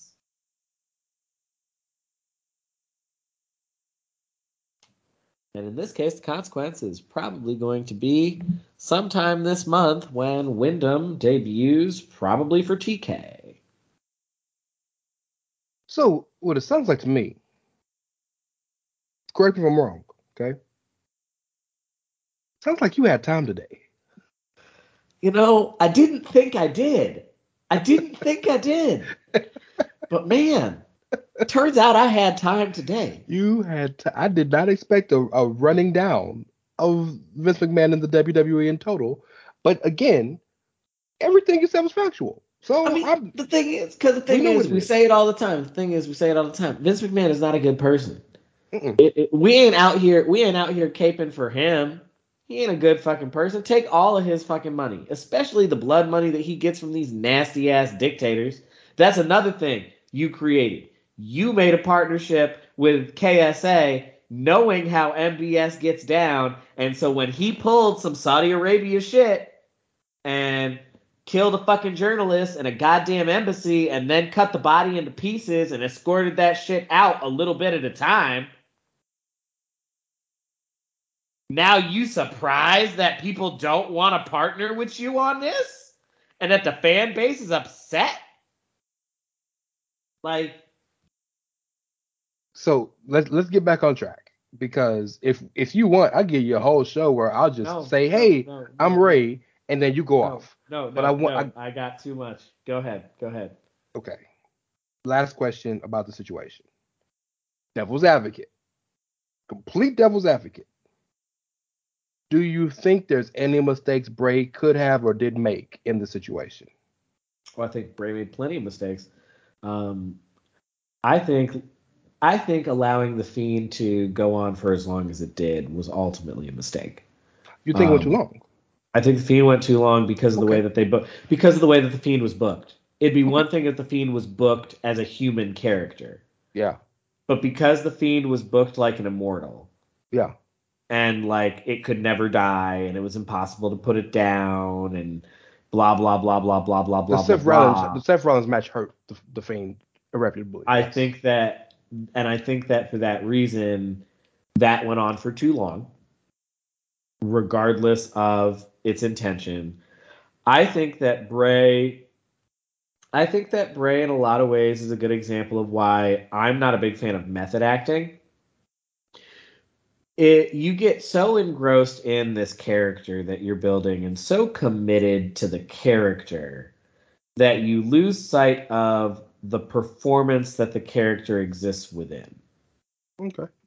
And I think that in a lot of cases, Bray was so committed to being the Eater of Worlds or so committed to being the Fiend or whatever that character was that he wasn't willing to adapt it to the moments and the ways that WWE tells its stories. I've said to you before, the biggest issue with Bray Wyatt the gimmick is that WWE didn't create it. Yeah, no, that's always, fair. It's always been the biggest issue because they never knew how to book something that was a brainchild of Wyndham Rotunda. Much Well, like they couldn't fair, book Matt Hardy, broke Matt they- Hardy. They ultimately are never good at booking things. You're right to your point. They are never good at booking things that they don't come up with. That's why NXT 2.0 is working better than what NXT was at the end because all of these things are completely original makeup of the WWE and they don't have to worry about the integrity of anything else. One hundred percent. And I think I always thought that was the biggest issue, um, because it was so good, and it was so fresh, and so different, and it was so profitable, and Bray was so good in the role that he had to be pushed as a top guy. But they didn't know what to do with it. So when you see stuff like uh, a Hell in a Cell match between Rollins and, and Ambrose is uh, is broken up by a, a a running ghost, and then Bray comes in, or you see Bray and Ambrose in a match, and Ambrose doesn't realize how to unplug a fucking TV, or you Or you know, see Bray and Randy in a match with cockroaches being projected onto the fucking ring mat. or speaking of fire- which- not the what's the what's the what's the match the House of Horrors match? Yes, Speaking of speaking of which, legitimately, I will never forgive. I will never forgive WWE Creative for not giving me Brodie Lee. Ray Bray versus Randy versus Luke in a triple threat match for the WWE title at that WrestleMania. I forever feel robbed. May he rest in peace, Brodie Lee. I agree. And for those of you who may have said that well Harper wasn't open up to get a title match, Jack Swagger got a world title match at WrestleMania. And, and it's not even about him being over enough. The story called for it. I agree. The story called for it. Agree completely. This was a three man unit that imploded from within, and all three were performing at top level, and the story called for it. I will say this though, the one positive thing that happened from it was uh, Harper saved Ali's life when they had the Now that is true. thing. So like, Now that is true.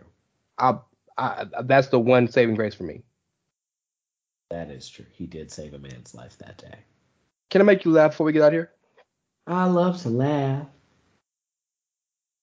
At the end of our show, we have a, a nice diatribe speaking that we're just some increasingly young, increasingly young men, or less increasingly young men, just trying to make it out here. So you got to respect that. That comes from the legend known as Phillip Jack Brooks, aka CM Punk, and uh, the rhetoric behind his ass whoopings in the UFC. Ooh, did he catch them ass whoopings Well, Mr. Punk has been in the news again? uh, recently. Um, an interview with Josh Martinez, oh lord. speaking about what his WWE return could have possibly or would have possibly looked like. And I quote, I literally want to wrestle everybody, but I'm telling a specific story here of coming back, kind of restarting, rekindling my love for pro wrestling. If I went back to WWE, what would I do? There's a formula. There's a track record and a formula. This is what they do. Batista comes back, he wins the Royal Rumble, he made events WrestleMania. Edge comes back, he's in the Royal Rumble. I think he was in it twice. He might have won, I don't know. He goes on to the main event, WrestleMania. There's a formula, and I was bored of that shit 10 years ago, so I'm bored of it now. My my question to you. Wasn't the biggest fucking qualm that he didn't fucking event WrestleMania? I mean, hear him tell it. That was his biggest issue. Was he was never the main event, never the main event, never the main event. Um, but I mean, you know, if there was anybody that could break the formula, because you love to break the mold, if there was anybody that could have come back and not made event of WrestleMania. It was CM Punk. That's funny. If there was anybody that Vince would have been like, "Oh no, we can break that formula, big dog. It's cool. It's cool." For the record, I'm I know that he had a lot of other qualms that were legitimate, the injury thing, the not taking time off thing. But by and large, the thing that's gotten the most rhetoric and the most conversations behind it was him bitching that he didn't he didn't get a chance to main event WrestleMania. That was the one thing he wanted to do he couldn't do. Uh, I I, just, just- find it funny. Oh, I mean, I find everything about Punk at this stage of his career funny because he's the perfect embodiment of die and be a hero or live long enough and see yourself become a villain.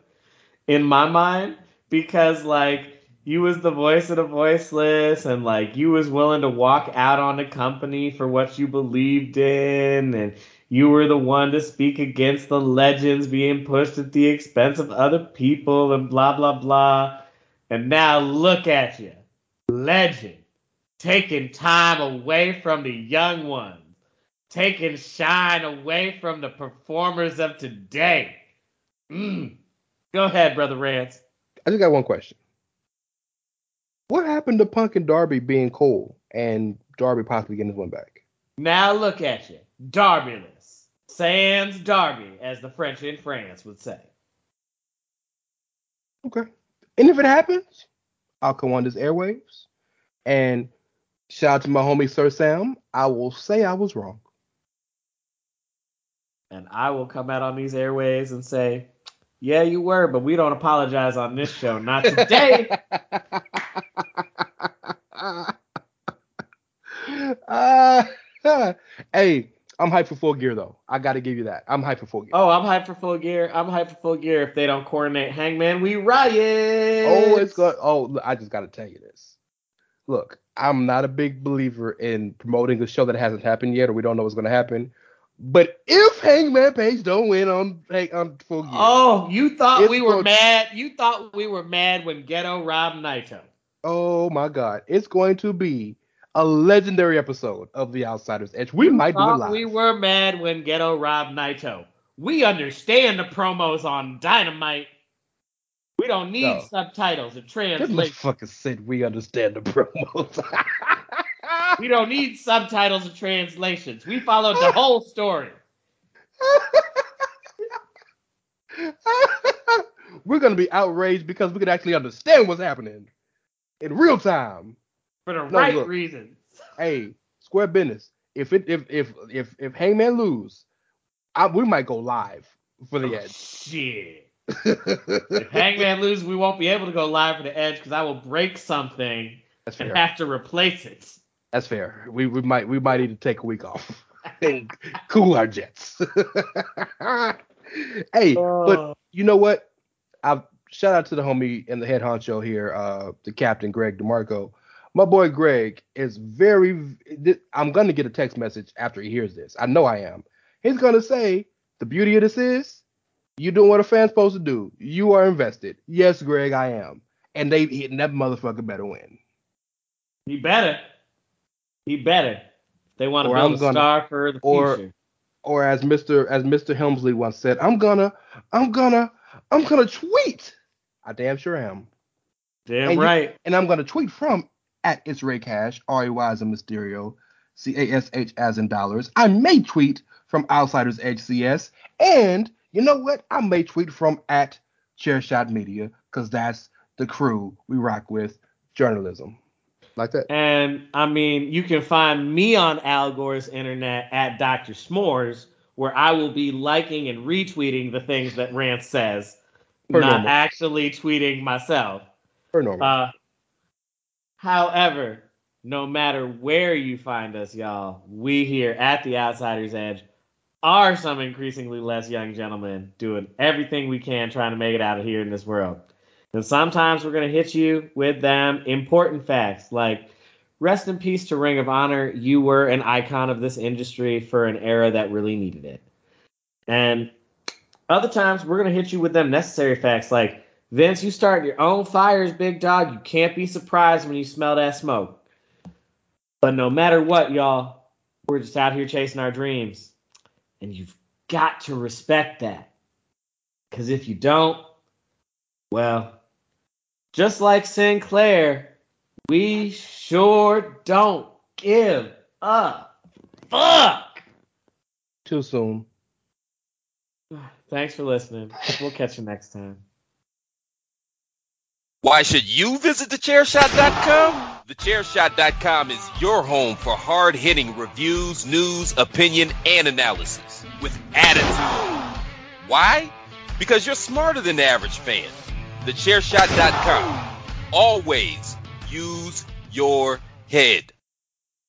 Say goodbye to your credit card Greedy corporate mega stores, led by Walmart and Target, are pushing for a law in Congress to take away your hard earned cash back and travel points to line their pockets. The Durbin Marshall credit card bill would enact harmful credit card routing mandates that would end credit card rewards as we know it. If you love your credit card rewards, tell your lawmakers hands off my rewards. Tell them to oppose the Durbin Marshall credit card bill.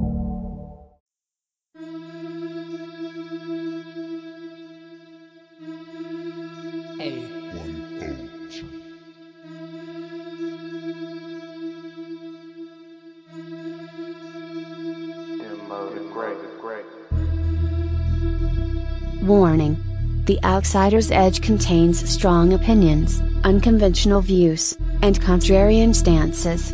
Listen, if you dare. Hey yo!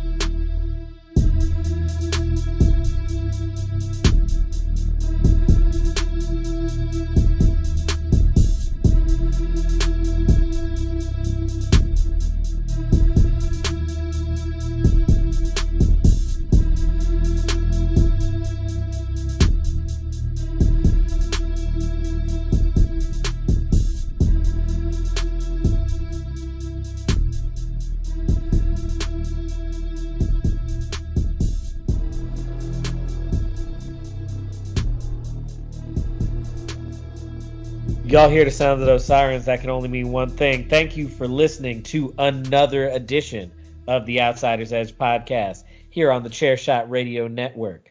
This is your boy, Mr. Kyle Moores, and I am joined, as always, by the Kenny to my Kota, Mr. Rey Cash. Rance Morris, how you doing, my brother? It has been an emotional week. It is going to further be an emotional week. It's going to be an emotional show. But in the meantime, just getting started. I'm doing pretty good, my man. You looking quite dapper.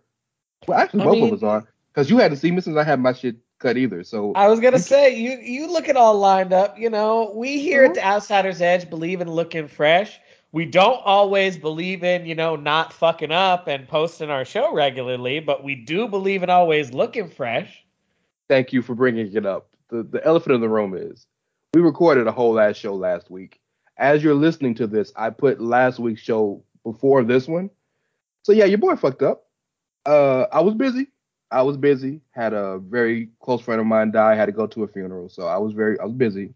But nonetheless, y'all get a double dose this week. Well, I mean, So you know, who's complaining? well, no, I mean, we're just out here chasing our dreams, and they got to respect that. We tell them every week. Well, the person who created that uh that that wonderful saying that we so eloquently and lovingly use really got to respect it because uh he got some smoke in his front yard that he's got to deal with, and we'll talk about that a little later. Yeah, I mean, we'll get into that later, but like, Yeah, Let's take a get big, take a deep sigh, take a deep breath. Yeah, I know. let's get this work in again. Here we are again before a holiday again at the height of an economic downturn, you know. Again, the day of the investor call. Again, Again, the WWE out here just, you know, cutting bait on a lot of these talents. And, you know, for the second round in a row, there were some names that were, you know, a little bit bigger than others. So I'm just going to go ahead and start, you know, listing off the names that got released, and then we'll, We'll get into the bullshit. we'll list them all, and then we just talk about them at nauseum, or you want to go one by one? let's list them all and we'll talk about them ad nauseum because there are some names that are real, real like minor. We wouldn't have a lot to say, and then there are other names that we could talk about for a hot minute. So Yes, sir. we're gonna just, you know, in literally no particular order at all. The people released in this latest round of releases: um, Lince Dorado, Gran Metalik, Jeet Rama, Katrina Cortez, Trey Baxter, Zayda Ramier, Jessi Kamea, Oney Lorcan, Franky Monet, Eva Marie, Harry Smith, Ember Moon, Nia Jax, Karrion Kross and Scarlett Bordeaux, Mia Yim and Keith Lee and B-Fab. Yeah. All shown the door. Um, I'm gonna start with Taya Valkyrie. Um, now that she's, you know, no longer with the E, we're gonna go back to giving her, you know, the name that she is best known for, and the name that she tweeted out Mhm. immediately after this shit was over. Um, we'll start with Taya Valkyrie.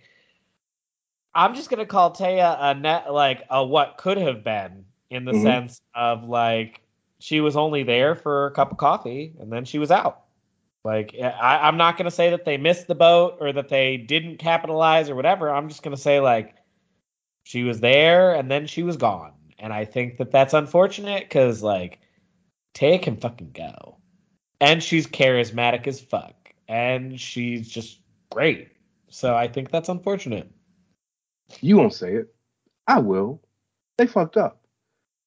Of there's we're gonna talk about some big ones that are just almost inconceivable. But I think the biggest fuck up of WWE out of the 18 people is Franky Monet. Because she's the only one of these 18 who is a perfectly ready-made person. she was main other- roster ready from day one. Yes. And because she was a Triple H hire, I get that that's just the path you go through. But she should have went to the main roster from day one, as you just said. But of everybody in this list, even Keith, they all are flawed in some way. Taya Valkyrie, aka Franky Monet, is literally the perfect situation. She does fantastic character work. She is a really good wrestler in the ring. She can talk. She is experienced. She has been a locker room leader everywhere she's been, and she knows how to wrestle in front of TV. and and she's proven like to be durable from That's a from Yeah. a bodily standpoint. Like she has not had the, the style of wrestling that she does. She's very smart with the way that she wrestles. Like she has not had a lot of very very significant and serious injuries that have kept Yep. her out for significant periods of time. Um, now I will say, you know, I think she is also the person who has the most readily obvious like exit. I think she just goes right back to Impact. Yeah, you know what? I got to say this though. It's disappointing to me that so many people left Impact because they wanted better situations. Now they got to go back. And it's good. It's good for Impact. They were treated well while they were there, and Impact has done well by other people recently. But it's a shame that it's like it's WWE or AEW or bust. You know, and that's and I know that's not quite what it is, but it feels like that because going back to Impact feels like a a down step to, for me to them. For I them. I agree, and you know we we have agreed uh, as a show that like shitting on Impact is almost like punching down at this point. So like you know we're not going to punch down, but I do agree it is kind of a step down. I think that like I I am a big believer AEW shouldn't sign everyone. AEW can't sign everyone. I think AEW should sign Taya Valkyrie. I don't. I I, I think I. Impact is a better fit for her because Impact does better by the women. But 100%. I don't think they should sign her for this one reason. Number one, there are more. Pe- the WWE formula doesn't work for AEW. By that I mean WWE is looking for every star, every person they have to be a abject top level superstar. When sometimes you got to have a backup point guard. Sometimes you got to have a a, a a- second kicker. Everybody doesn't need to be a everybody doesn't need to be the the the the, the starting quarterback or the superstar receiver, right? And so while the women's division still needs more stars, if you bring Taya Valkyrie in there with the time they give their women, that's just another person that's not going to be used coming from a place where she wasn't used. Kyle, she wrestled six matches in the six months or so she was there. Criminally unused. And- criminally. And my biggest issue, well, and we'll, we'll talk about this as we go through more of these. I can understand having a yearly culling of people and letting them go and do better things because you're not going to use them. I can understand that. I'd never like for somebody to lose their job, but I think at some point it may be beneficial for both parties. But when you've cut people you literally just signed and and forced to move across the fucking country to live in one city, and you cut them within less than a year of their contract, then what the fuck was the point? That that angers me so much that people like her or Zayda Ramier or Trey Baxter, some of these people that just signed, right? Like Jessi Kamea's been there forever. So you know what? If it was time, it was time. Oney Lorcan wanted to go a couple years ago. If it was time, it was time. Jeet Rama, God bless him, he's been there three, four years. If it was time, it was it was time. But you cutting people who just you you just signed. That's disrespectful to me. I agree. And like it's also again, like you said, what was the fucking point of signing them in the first goddamn place? Now, really, this feels more like what it felt more like to me was they are just completely cutting bait with old NXT. Like anyone that they weren't going to put on the main roster that was old guard NXT got snip, snip, snip. And then Keith Lee, I mean, I think Keith got screwed over by his injury situation more than anything else because I think it killed his initial push and he never recovered from that. Um, now, create a wrestler, you know, I don't know what went wrong with him. Maybe you can pontificate on that for me. So there's a couple of thoughts on on that. First and foremost, um, shout out to Kazeem F- Famuyide, uh, aka Kaz. Uh, if you don't know Kaz is, Kaz used to write for WWE. He's uh, on the Masked Man Show with Kaz podcast. He's on Say Less with his own podcast, and he works for MSG. Uh, has a post uh, Rangers and post Knicks show. Very, very big in the community.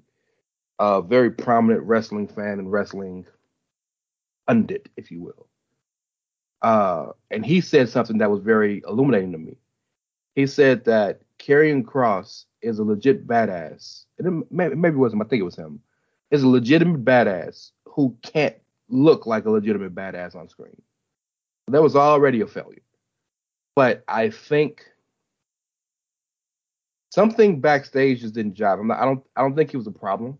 I know there's been no report he was a problem. But he did everything he was asked. But I don't know if Vince didn't believe in him or if Karrion was was one of those people who did what the boss asked, but was audibly, visibly upset about it because he's tweeted or recently that you know he hated the fucking mask and being demolition's third member apparently. And then I don't want to put conjecture in on air, but there was a report that four to six of the people released were released in some part because they didn't want to get vaccinated. And we know the history of Karrion and some of the beliefs that he has shown or or or done. So if if if would you be shocked if Karrion and Scarlett were two of the people that didn't want to get vaccinated? Man, white people doing stupid shit will never shock me. Well, that's that's the truest statement we'll say all fucking night. And I don't want to start. I don't want to start a rumor. I don't want to start any rumors. But I'm just trying to make sense of the facts we know around us and what can make sense. I don't. I don't. I don't understand. I'm not one of the people that the believes bigger, that he would. I think the bigger miss there wasn't even him. The bigger miss is Scarlett.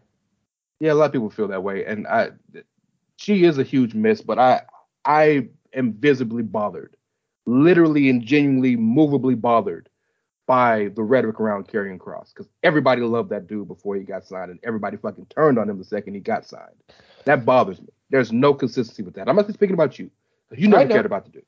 Oh, I, but, I know. I know. Like, but literally, people were begging for Killer Kross to get signed.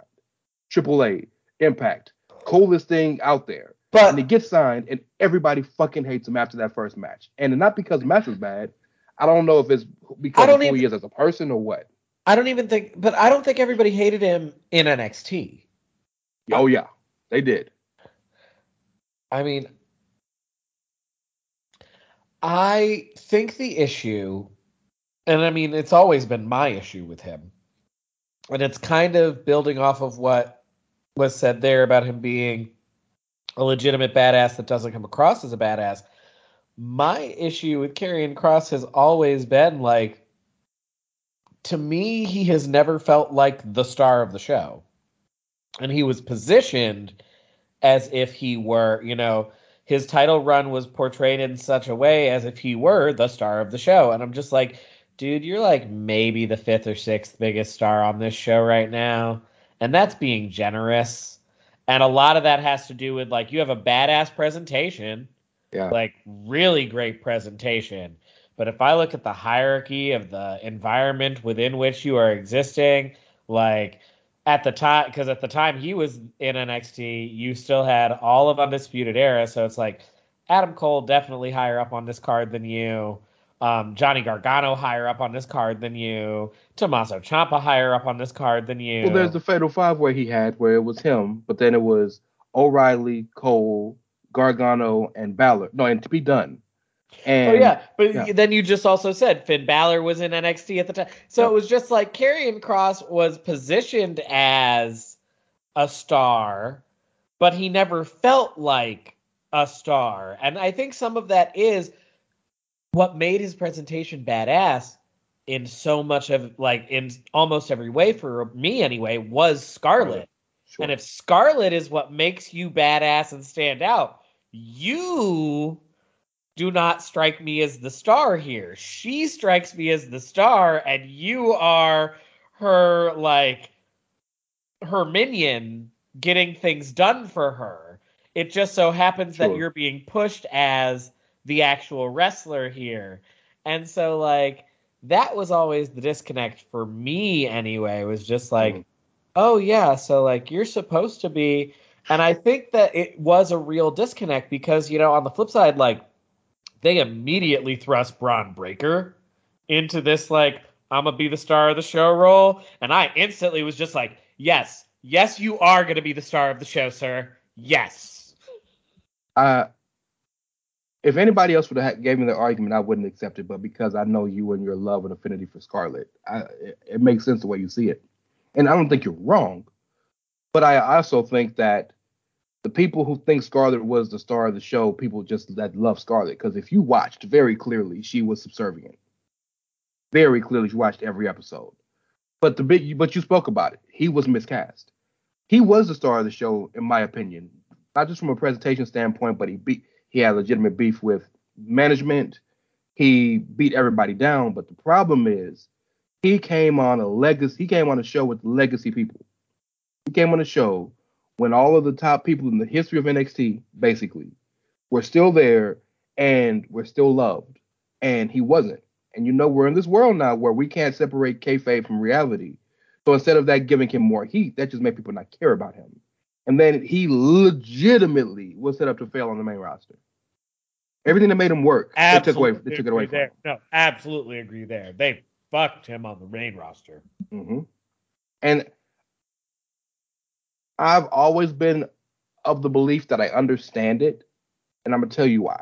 Understanding and liking ain't the same thing, but I've always been of the belief that I understood it because when Vince believes in you, he will put you through adversity that makes you massively uncomfortable to see if you can deal. If you can deal with that, then you'll be better out afterwards. And I'm gonna give you a perfect example very recently. Bobby Lashley. Remember when he was bending over and making everybody kiss his butt? Remember Bobby Lashley's sisters? That is the worst segment in maybe the history of wrestling. And now look at him. Now look at Bobby Lashley. He had to go through that to earn Vince's trust that you'll play ball, and if I have an idea, you'll do it. No complaints, and make it work to the best of your ability. Just like the New Day, you have to prove Vince wrong. You have to do what Vince wants you to do and show him this don't work to get the opportunity to say, all right, well, what do you think is better? And I think that's why he does that. The problem is Vince also is a kid who has a toy box of 2,000 toys and gets tired of one after five minutes. Well, well, and again, nothing about Karrion Kross screams ooh shiny. Not if you take away all the stuff. Yeah. You know, when you take away the extra of the presentation, nothing about it screams ooh shiny. Especially I mean- when you make the first feud against Jeff Hardy. I, I think that was the great choice for the first few, but you can't let him lose the first fucking match. When the whole point of his presentation was he's an undefeated killer. And then he loses his first match. Not roll up, I believe. Yeah, it was something ridiculous shit like that. Yeah, it was just a it was just a failure of, of massive proportion. But Scarlett is hyped to be free. Well, because and here, like, I understand it because she wants to wrestle. WWE didn't want her to wrestle; they wanted her to be Kross's valet, which I also get because she's not a very good wrestler. I'll thank you for saying it. Yes. oh no, she trash. She trash. Like legitimately, she like WWE was making the right decision in terms of like her best work is as a valet. But she she's like Lana. She wants to wrestle and she wants to be a wrestler. And it's like, oh baby, this is not your calling. But like I respect your want. I respect your willingness to put in the work and I respect your want to. Um, she did the indies for years, so she clearly cares about this business. She does, and like that was her whole thing about being excited. Is like, first of all, they're back together again, but second of all, she wants to actually wrestle, wrestle. So like, she's hyped to be able to wrestle again, and I'm just like, I mean, okay, baby, you ain't a good wrestler, but I mean, do you? You're an interesting I- character. Well, and for the non-gay people, uh, in this conversation, Oh yeah, she got We're body, gonna yada, watch. yada yada yada yada yada. we will be watching. She said the first thing she said, I think, was she wants to have a hardcore bra and panties match.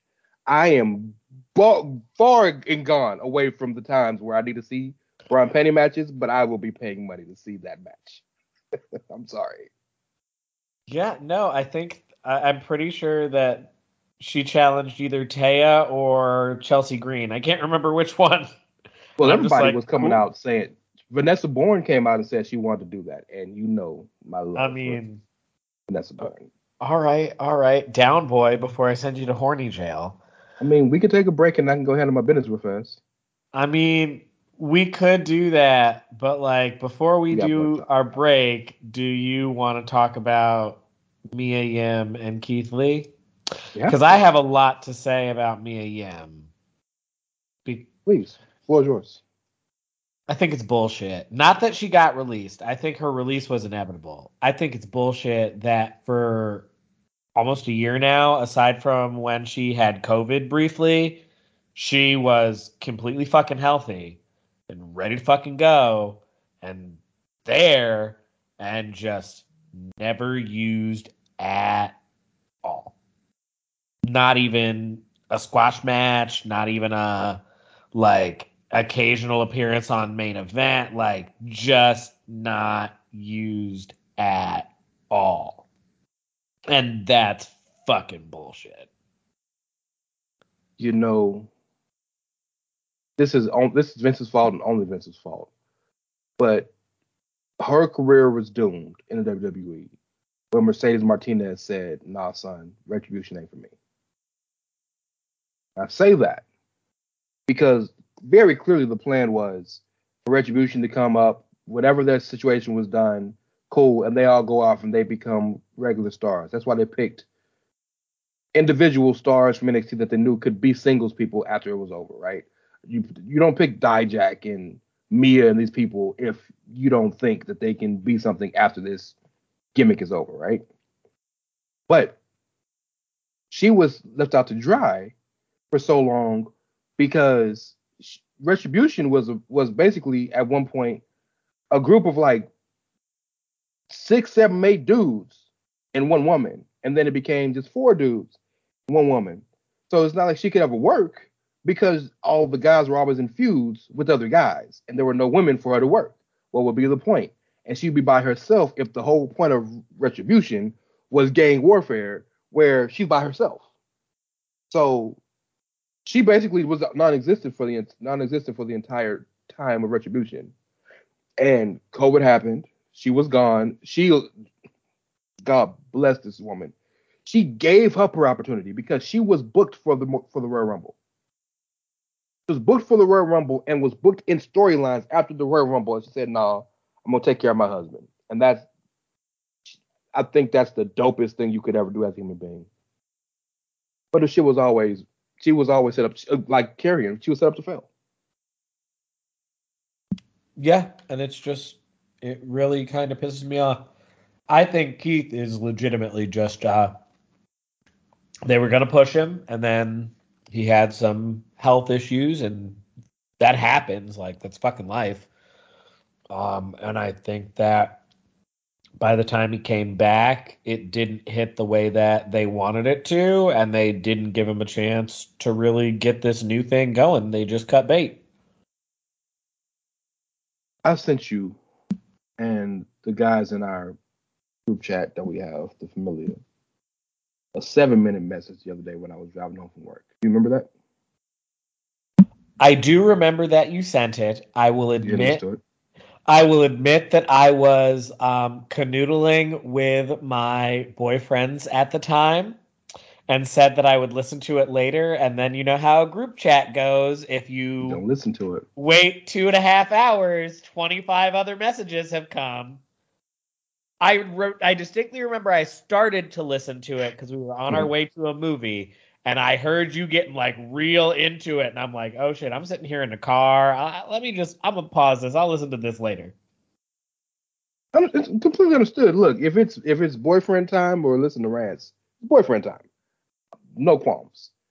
But and I know you'll have some fun, interesting thoughts on this. So you'll if you'll indulge me for just a second. What this showed me more than ever was that wrestling isn't enough. And let me expound upon that. I understand that 90% of the people listening to this, more than that probably, are a card carrying member of the IWC, where we care about work rate, we care about how you are in the ring. And the majority of us think that if you're a really good wrestler and you have really good matches, that should be enough to draw money.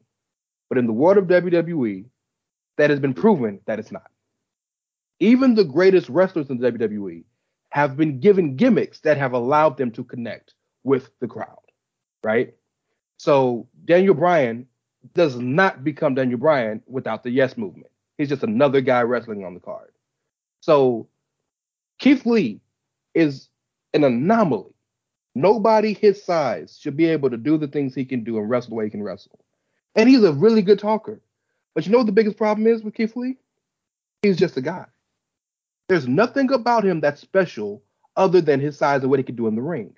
And what you can do in the ring is not a gimmick. If you explain Keith Lee to somebody who did not watch wrestling, you can't say, "Oh man, well this dude, man, he he's he's a this and that." No, he's a big dude that can wrestle. That's literally what the limitless limitless moniker means. That I go past what people think of what people's limits they put on me. That's not a gimmick, and that's not gonna get you over in the eyes of entertainment. Wrestling will make you millions of dollars entertainment will make you billions of dollars.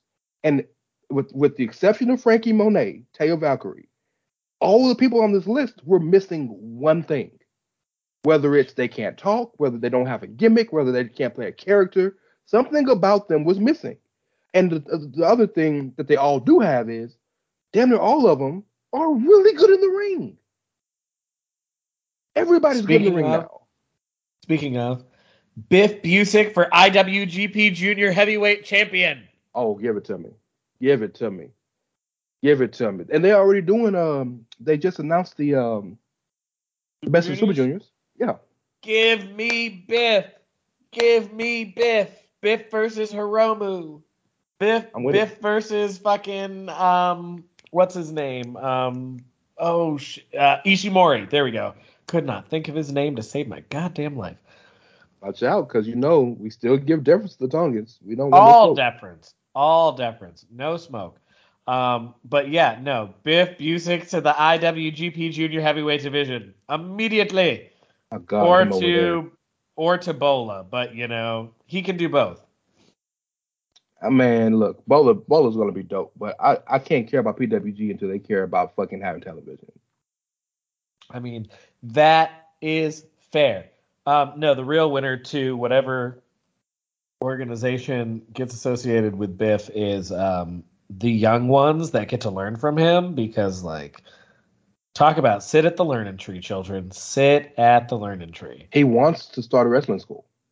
Yeah, well, put throw your ones up for Biff Busick because we still love that man on this show for always and forever. Oh yeah, love me so.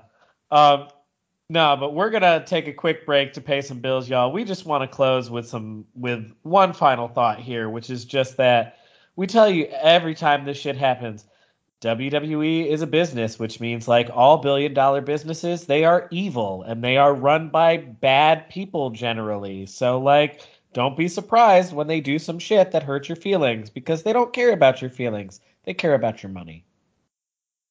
I was told very early, very, very early that you can't care about a company. I mean, care about what you do, but you can't care about a company because when they when they need to, they'll get rid of your ass. The second if you work and you die on the job, the next day they will replace your ass. Yep. Mm-hmm. So WWE they'll have counselors available. They'll yeah. have grief counselors available, and then interviews at two thirty. If we say if we say when somebody shows you who, who you are, who they are, believe them, Believe who WWE is. They've shown you this for 40 years. Who they are. Yeah.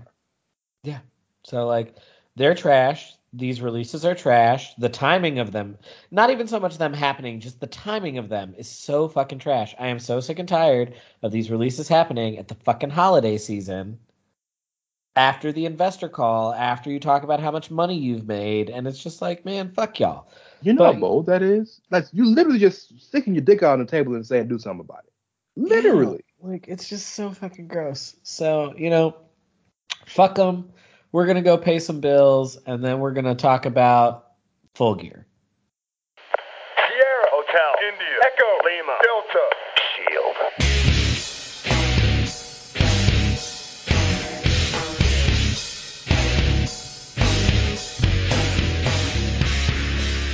Hey folks, listen up. PC Tony here. Thanks to our new partnership with Angry Lemonade, you can save 10% on physical products and digital commissions using the promo code ChairShot.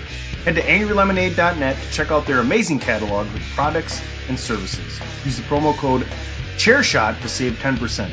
That's angrylemonade.net. Pins, stickers, illustrations. angrylemonade.net. This is my yard now. This is your boy Kenny Killer telling you to make sure you check out thechairshot.com, bringing you breaking news, interviews, podcasts galore, everything pro wrestling. Make sure you check it out, thechairshot.com. Thechairshot.com. Always use your head. Y'all, thanks for helping us pay those bills. And like the ad said, if you enjoy this content that we provide for you here on the Chairshot Radio Network, make sure you go to prowrestlingtees.com forward slash the chair shot and pick up some of that sweet, sweet merchandise like that hashtag journalism t shirt. Get you that soft style because it feels so good on your skins. Um, it's the holidays. Treat yourself. Uh, speaking of, you know, treat yourself. So AEW's got a really big pay per view coming up. Are we going to treat ourselves to that show? I feel like we have to. Yes. Yes. Well, no, hold up. Before we preview the show, let's just say this off rip. Let's just say this off fucking rip. If Hangman don't win, we fucking riot. I hear Greg in my ear right now. I can hear him in my ear because Greg. Greg can kiss my ass with his bullshit and his long term whatever, blah blah blah. Listen here, you sit there, you sit there with your different perspective, with more knowledge about on the subject than I have because you know more than me. That's fine. The story makes more sense this way. That's and if you don't, and if you don't crown him now, you ruin him for you. You really ruin it. You really do. Look at what happened with Braun Strowman. Yeah, that, that- was where I was gonna go. I can hear him in my ear saying, "It's cool to be a fan every now and then." And this is one of the few times. In fact, the reason I bring that up is because I was gonna say, and I feel stupid saying this because I'm the one person who tries to tell people to think rationally, right? I feel like if Hangman loses, I'm done with AEW. Like I feel like that, and that's crazy because everything else about the show is usually great. Yeah, but it would be such. It's because it would be such a betrayal of all of the investment that you've put in. Like they've they've like reunited him with the Dark Order and like righted that wrong. A- a- And it's- it's just like you have to crown him now. You have to. Please, please. Like, and I will stand by what I said on the last time show that we talked about this. Your first reign doesn't have to be super fucking long. I'm not saying he has to become the champion and hold the belt for the next like six months to a year. He can become champion, hold the belt for like two or three months, and like at their next big, you know, themed event, drop the title. At the New Yeah. Year's themed event, drop the Yeah. title. He's got to like- prove that he can win it. Exactly. Let him prove that he can win it, crown him, make him, you know, a made main eventer. Because right now, he is at that point where like AEW doesn't necessarily have a glass ceiling yet because they haven't existed long enough to have a Sure. real glass ceiling yet. But Mhm. like he is at that proverbial glass ceiling of upper mid card versus main eventer. Like Yeah. he he's always there. He's kind of on that cusp. Like, oh, I could buy this. I could buy this. But every time it feels like he's put in this sh- position, he loses. So like, shit or get off the pot. Well, look, let's go through the card because clearly we're going to say that for last. I'm pretty sure you guys can guess who we are uh, predicting will win, but we'll get there. Yeah. Um, I'm starting from the bottom of the card, of course, as I always do. Championship matches last. So at the starting, I got to give AW credit. Most of the times, the the matches on the card that are not for championships feel like filler. Their three matches don't feel like filler. We're going to start with Darby Allin versus MJF. I think they have built this well, and the four pillars, right? Whenever four, any of the four hook up, it's always feels like somewhat of a big deal. Go ahead. I think the reason that these four matches don't or these matches don't feel like filler, this is the advantage of a four pay per view a year structure. Great point. Great point. This is the real advantage of we only run four pay per views a year. So when we run a pay per view and we have seven matches, all seven have legitimate storylines that we've been building for a long ass fucking time. Now, that being said, it's hard for me to bet against that bastard Darby Allin as much as I fucking hate him. Um, it's hard to pick against him, but the reason I'm going to pick MJF is the reason I'm going to pick MJF is the new champion is going to need a challenger, and the new champion is pretty hardcore babyface. So your top heel. I hate doing this to you. You know, there's uh, world championship number one contender tournament finals on the same card. Yeah, and AEW so that, is no AEW is notorious for you win a number one contender something or other, and you just get the match on like Dynamite next week. You're right, but the two people involved in the match, I doubt they do that with them. I mean, they, they won't do it if it's Daniel Bryan, but they damn sure will do it if it's Miro. we'll get to that later. So, but your reasoning is valid. MJF on the cool has probably lost two or three matches total since he's been in in in in AEW. He lost the title match to Moxley. He lost Jericho to Jericho. I can't remember him losing in a singles match any other time.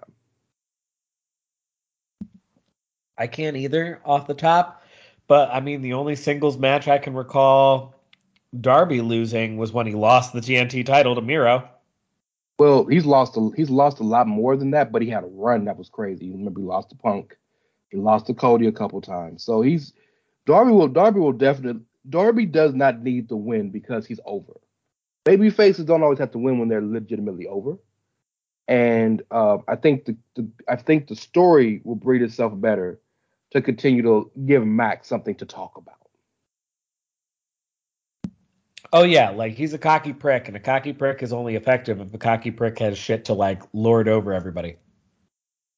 So I'm going with MJF. Is it fair you going with him too? Oh yeah. So, you know what? I want to talk about this match last before we get to the other championship matches. So I'm, I'm gonna save Eddie Kingston and CM Punk. We'll get to that. Okay. Um, we have a Falls Count Anywhere trios match because you know they, they're not six mans over there, the trios. Yeah, yeah, yeah. Between um, the Jurassic Express, so that's uh, Jungle Boy and the dinosaur. I will never call him by his other name. And Christian Cage against the Super Kliq, Adam Cole and the Young Bucks.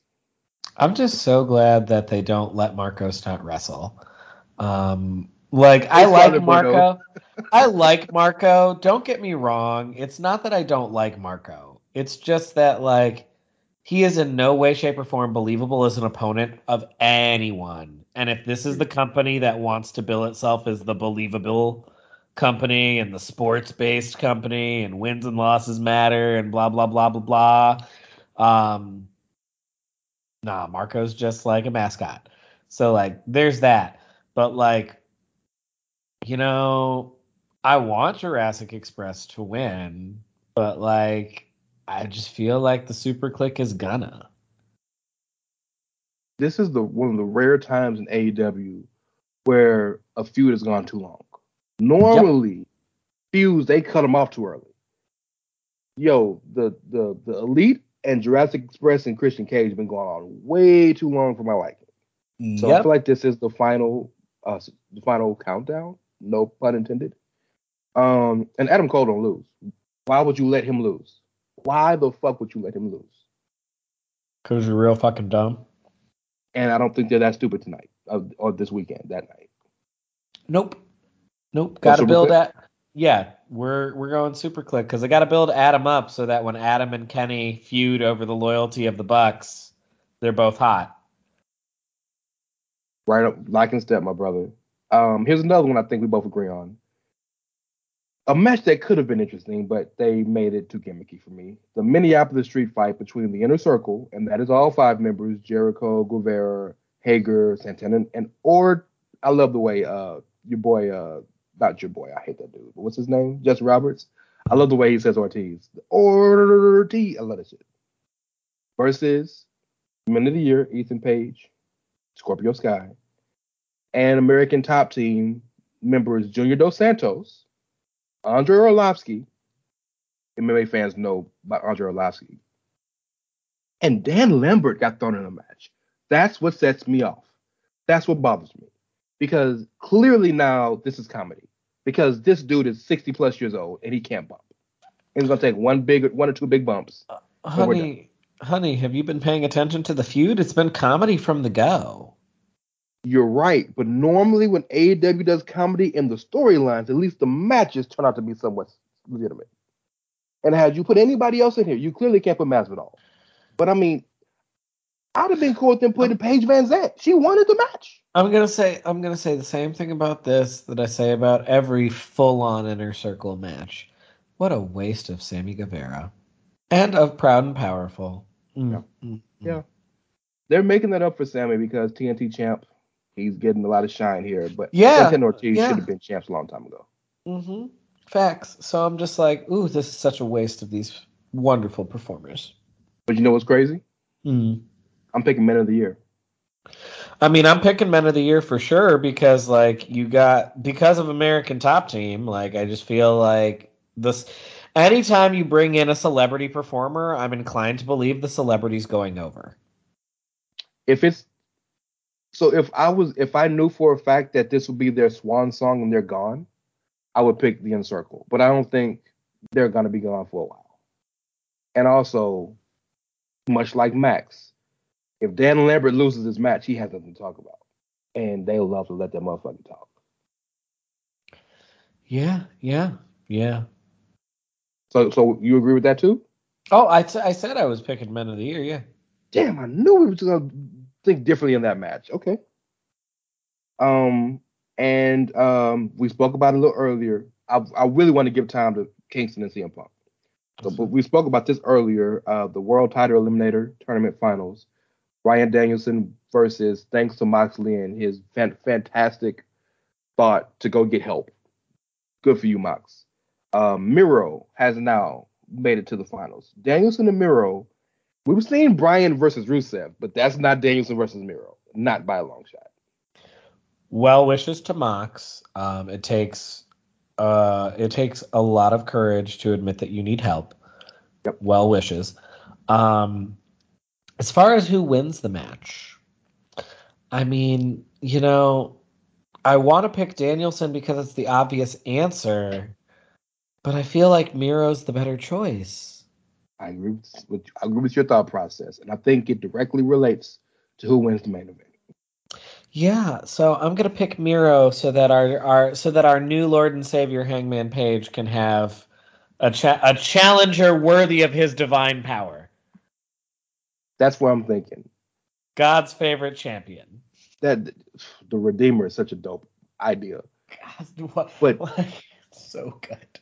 it's so good. But I so this is going back to the conversation we had about Hangman a couple weeks ago, which was fantastic, by the way. One of my favorite conversations we've had in a long time. The Redeemer just reminds me, before we get to that, the Redeemer just reminds me of my original thought when Rusev got released the first time. Is just like, how do you miss the boat on this? Like, this man is so over in perpetuity and gets everything over. Yeah, yeah. Well, and he's and he'll do anything to get over. Yes. And, Um, and he can go, and he's fucking huge. and he can talk clearly. He can talk. It's it yeah, it's a failure of all. Of, of, that's a Ah. massive failure. Ah, But continue. this is where you have to the rubber hits the road on do we do what's best for critical acclaim and our fans or do we do what's best for the bottom dollar because i love hangman and i, I want our lord and savior to win and reign let his reign be be long and, and prosperous but danielson versus omega for the championship going to sell tickets i don't know if miro versus versus hangman is going to sell the amount of tickets that Danielson versus Omega will. Danielson versus Omega will get ratings. I don't know that that Bryant that um Miro versus Hangman will get the same amount of ratings and interest that Danielson versus Omega one more again for the title will get. And that is the walk that Tony Khan has to make. I mean, I am still gonna stick with Miro. Me too. But I'm but I mean that I'm just saying that's I mean, so like come- you're also, tough but I mean, make. you're also, but I mean, you're also making we, we are also making it out to be an either or. Like you could also just go with Danielson versus Hangman. Like that is a thing you can do. yeah, I guess that is possible, huh? That would be something. Yeah, like I mean, that is a thing that can be done. You know, in That this company where you know wins and losses matter Okay. because they're not sports entertainment. Shout out to the shout out to the rankings, where the number one contender doesn't always get the championship match. Um, and, and I'm I'm I'm being cheeky here. The, the rankings are actually they have tried to make the best out of out of it as they can. Eddie Kingston versus CM Punk. yeah, so Eddie's got a Players Tribune article, man, and it's like really fucking long, but like, damn. it it teared me up. It was fucking beautiful. And what I love about it the most is he wrote it like he talks. It's fantastic. Well, I mean, I don't think Eddie knows how to do it any other way. and and that's why I love him because he is we we as fans stupidly always feel like oh man well that's the they're, that's how they really are. No Eddie Kingston is not a gimmick. That's who the fuck he really is. Like all the other that- people yeah but that's really him. Now that being said, I think the match itself is probably going to be me. well, Eddie Kingston's not great in the ring and that's okay and so talk as long as you talk me into paying to watch you really don't have to really don't have to make the match great and that's sorry but it's true because you got my money but have you seen the promo that they had on Rampage last week Nah, I ain't seen it from last Rampage from last week. God, that may be the best promo that, that AEW's had in a year. I mean, I believe it. They both are good on the microphone. Long story short, you do you know the reason they're feuding? Something to do with Mox, isn't it? No. So let me. It's important to me because I like this. Is, I don't watch Rampage, so like, Sure, no sure, idea. sure. Um, this is what's selling me on the pay per view besides Hangman is this match. Um, Mox, not Moxley, Kingston lost. Excuse me to Danielson in the title in the title tournament, and I guess he feels like he didn't he like he was robbed or didn't get his just due. So you know he's uh, Punk is backstage being interviewed by Shivani, and Kingston is throwing a fit backstage, and Punk stops the interview and is looking to see what's happening. And then Kingston comes up to him, they talk shit, and Punk says some shit to him to his face. And then bing, bang, boom. Punk calls him out on Dynamite. Kingston isn't there. So on Rampage, Punk comes out, Kingston comes out to confront him. Now, it it's a beautiful promo between two of the best promos of, of this generation. And Kingston talks about how the reason he wasn't at Dynamite was because he thought he had COVID, and you know his best friend is Moxley, who just had a new brand new baby, and didn't want to be around his best friend to get him sick. So you know, forgive him for giving a fuck about people. And Punk was like, oh, okay. But the promo goes into, and I normally don't like meta promos outside of the moment because they don't help anything or anybody. But my, but um, Kingston talked about when he was a young boy coming up in Ring of Honor, Punk, Homicide, all the top uh, Joe, all the top guys and and uh, Ring of Honor looked down on him, but particularly Punk because he was a little different. He was fat. Um, he was a bit abrasive, and he never forgot how Punk, who could have done anything to help him or you know at least treat him well, didn't treat him well. And he's like, I see through you. And even said to his face, Nobody wants you here. Everybody in the back is lying to your face. They just don't have the balls to say it to you, but I do. Punk shot back by saying, You know what? You're right that I did that to you back in the day and I treated you like that. But you acting like it's just me. It was all of us. It was Joe. It was Homicide. It was Danielson. It was all of us. We did that, and I did that because I saw so much potential in you. But you can deal with the potential and you can you can you can live up to who we thought you were gonna be. So I what you expect me to do?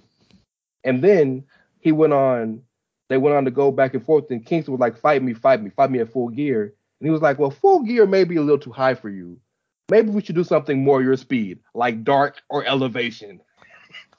Fucking cold as shit. And then the whole time, Eddie Kingston has a preacher esque level of controlling the crowd because he was talking and the crowd's popping, and he's like, Hold up, calm down. I'm give me a minute. Let me finish this. And the crowd just shut the fuck up. And Punk's trying to do old school WWE 1990 babyface moves. What do you think, St. Louis? Do you want to see that? And it it it literally mimicked the promo between Cena and Punk going into Money in the Bank, with John being the older company shield guy, and Punk being the new brash babyface who's trying to get to that level. Because when Punk said something John didn't like to the level, John punched him. Punk headbutted Eddie, and then they went on. They proceeded to have the WWE standard brawl where they break them up, and then one person jumps in and starts fighting, they break them up, another person jumps in they start fighting. People come from the back. Anyway, long story short, it's one of the best promos AEW's done, maybe ever. And I'm here for it. And Eddie Kingston once again sells a match better than Tony Khan can sell his goddamn self. You know, Eddie Kingston's like if the Brooklyn Brawler could cut promos, and I say that because Eddie Kingston gonna come out there, he gonna sell the shit out this feud, he gonna make you love it, and then he gonna do that sweet job staring at the lights. He going GTS and he out. Yeah, and it's, it's he he really truly is Tommy Dreamer. Oh yeah, Tommy Dreamer. Yeah. He's genuinely Tommy Dreamer. Only hopefully a better better human. Well, everything we know about him, he's Eddie King. He seems to be a better human, but I'm but you know, it's still hope. I have hope, and what makes me believe he's a good human is because good humans don't admit their flaws. I mean, bad humans don't admit their flaws. He admits all of the fucked up shit he's done, you know, and I appreciate that he's aware of who he was and who he is now. But I, I love that man so much. Yes, CM Punk is going to win this match. CM Punk probably should win this match. But oh, I mean, I love Eddie give a fuck. Kingston. Don't get me wrong. Yeah, man. That that shit sold me on the show. So shout right, out to Eddie these getting us, title matches. yeah, shout out to Eddie getting to give a fuck because uh, a couple of these matches I don't give a fuck about. And Facts. I mean, anytime you got the Lucha Brothers versus FTR is a fun match. And they actually have some story behind it if you don't know. FTR Yeah, down in AAA. yes, they snuck they they they snuck out a way to uh, essentially steal the AAA Tag Team Championships thanks to Andrade's help. But uh, yeah, the AEW World Tag Team Championships between the Lucha Brothers and FTR, and FTR probably is the best tag team in the world right right this moment. Who you got?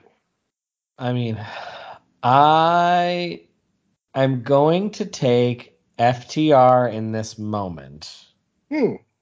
because I don't think the feud is over, and I think the feud will end with Lucha Brothers having both sets of titles. Okay. Um, you may not know, but someone, if you tweet me, Triple Mania is when in December. I'm not positive, but why don't you talk about your thoughts while I get us a date for Triple Mania? Thank you, sir. Um, I'm inclined to believe the Luchas win because I can see them having a ladder match to merge the championships or for both sets of championships. Triple Mania was in August. Oh, so they had it already. Yeah. That's right, because Andrade brought Ric Flair out. Okay, you're right. Um, and Andrade was supposed to be Kenny Omega, but they didn't let him win it. Yes, I remember now. Eh, that makes me feel a little different. I think I'm still going to pick the Luchas.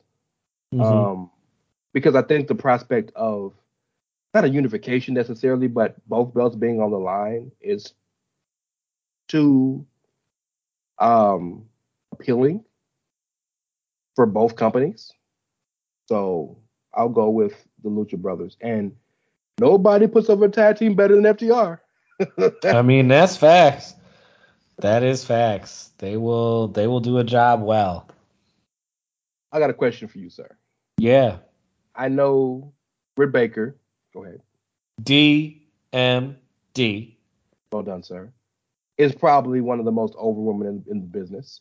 Maybe it's had one of easily has had one of the best years. Oh, for sure. For sure. But have we reached the point where she needs to lose the championship? Big time. Okay. Is she losing versus Tay Conti? And God bless Tay Conti, but I, Oh, I'm Tay probably Conti's not, not. baby girl. Like, no, probably not, baby girl. So who do you see her losing to? But no, no. Before you answer that question, you answer that question. Is the person you see her losing to on that roster right now? That's part of why it's tough. I'm not sure.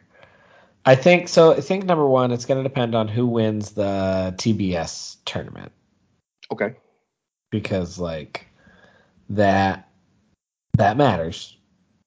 Um, but number two, I don't know that they're necessarily on the roster right now. Like, I don't know if AEW is going to sign any of these women that are like available.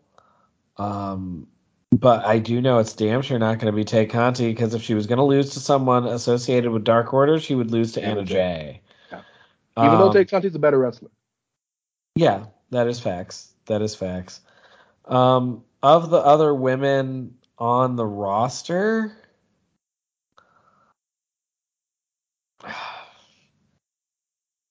I'm not sure because she's fucking beat everybody. That's the problem with these long ass title reigns. And you can throw Roman in there too. When you beat everybody, you got to figure out who's next. And and the thing is, I don't think that any of the women ha- like have any kind of particular momentum at the moment. No, they don't. You're right. Which is why Tay Conti got the spot because she's the only one who had some. Yeah. So I still think Thunder's the. I think still Thunder Rose is the right call, but I don't think they'll make it. I think Thunder's probably the right call, but I don't know that she has enough momentum to be put there right now. Oh, it'll be a minute before she gets to that spot. If, if Which is another reason why I'm thinking that they might like bring in a woman who's more Should've- like ready made. Like that's why Atea would be a good signing for them because like that bitch is ready made for television on day one and is ready made to be that bitch on day one to just So- walk the fuck in or sign one of the Ring of Honor women. got you one better, Ember Moon. I'm sorry, Athena now. Yeah, but that's what I'm. Be yeah, that'd be another great one. You know, somebody who she is already ready day one for television, off rip. You know she can go. You know she's got star power. She comes in, she unseats Britt Baker. That like sets her up automatically. You are. I think a champion is only as good as the challengers, Mm-hmm. and I think that's what's hurt Britt's Britt Baker's title reign to me is she hasn't had the greatest challengers. And I Um, think that's a a lingering byproduct of it took AEW forever to give any of the women time. Yep, yep, yep. And then she's had all of the championship matches have been good to Mhm. really good. It's just with all respect, Kris Statlander is not a person that should be main eventing shows for the title. No, no. N- not now, maybe she's young, she's got time, but she she's not there yet for me. Like stuff like that. Yeah. Tay Conti is fantastic, but I just don't see Tay Conti co-maining a pay-per-view for No. the World Championship. I, Not at I'm all. sorry. Um, but you know who I can see main event a pay-per-view for the championship? Uh, our boy Hangman Adam Page. So we clearly we you pick Hangman, I pick Hangman. That's not the interesting part. No, The interesting part of this conversation is how does this match go? that is truly the interesting part. Um, I think that it wouldn't be a this version of Kenny Omega match without chicanery. And so I think that, you know, this has to inevitably, I feel like this has to inevitably go with some variation of the formula of the elite tried some bullshit and then the dark order comes out to negate the elite's bullshit And so then it's just down to Kenny and Hangman together. And like Kenny turns the or Hangman turns the table on Kenny or like slips out of a one winged angel or some shit. And Let me hit you. hit Set me. the scene for you. The elite comes out. Adam Cole, Young Bucks. They hit a Meltzer driver on him. Adam Cole hits him with the last shot. I'm sorry, uh, the boom, whatever it's called. Um, and we think Hangman's done. Kicks out. Dark Order comes out, breaks it up. You're right. We get Hangman versus Kenny. Finally, no frills. They go back and forth. Hangman hits a buckshot. Kenny kicks out. Go a few more minutes. Hangman has slipped out of the one winged angel all night. And Kenny hits Hangman with the one winged angel, and everybody knows that's it. That is the most protected finisher in the business besides End of Days. And Hangman is the second human being, the first in America to kick out of the one So you think they let him? You think they let him Okada? It's got this, and Okada never kicked out of the one winged angel, but Bushi did. Damn. Yeah, Okada never kicked out of it. The, that that was the beauty of that of that feud, is that oh like everybody if, if Kenny would have that's the reason Kenny felt he was better because the one time he hit it he won the fucking match. But yes, that is what if you are going to let this shit happen the way it should, that has been the build. this entire fu- you don't much like the Undertaker's undefeated streak. You only have a streak so it can be broken. You only have a protected finisher so that when it's finally somebody kicks out of it, it matters. Right? I mean, I'd love to see it. I just don't know if I think that they'll do it. I would love to see it. I just don't know if they'll do it. I'll tell you this. If Hangman wins and they don't let him kick out the one winged Angel, I'm gonna be a little bit disappointed. Because that is how you make a superstar. He kicks out the one winged Angel. He hits a buckshot, probably the second of the night. Pins oh him. no, I think at that point he'll hit him with the last call You think he'll bring bring it back? Okay. because like he's used because he's used it once in the recent past. You're right. I think that'll be I think that'll be a nice bow on this whole situation. And then can you just I want you to just see it in your see it in your head. Hangman finally beats at, um, Kenny Omega, vanquishes the the the belt collector, the the best bout machine. Celeb is confetti is raining, fans are crying and happy, and the Dark Order comes in the ring and embraces him. Like I will be crying like a baby. Join the Dark Order because we have juice. I wanted Best to happen so bad. ever. I wanted it to happen so bad, but you know what? V trigger, one winged Angel, and we're gonna see y'all next week. I mean, I'm gonna I'm gonna cling to the fantasy and hope that TK doesn't hate me like Gedo does.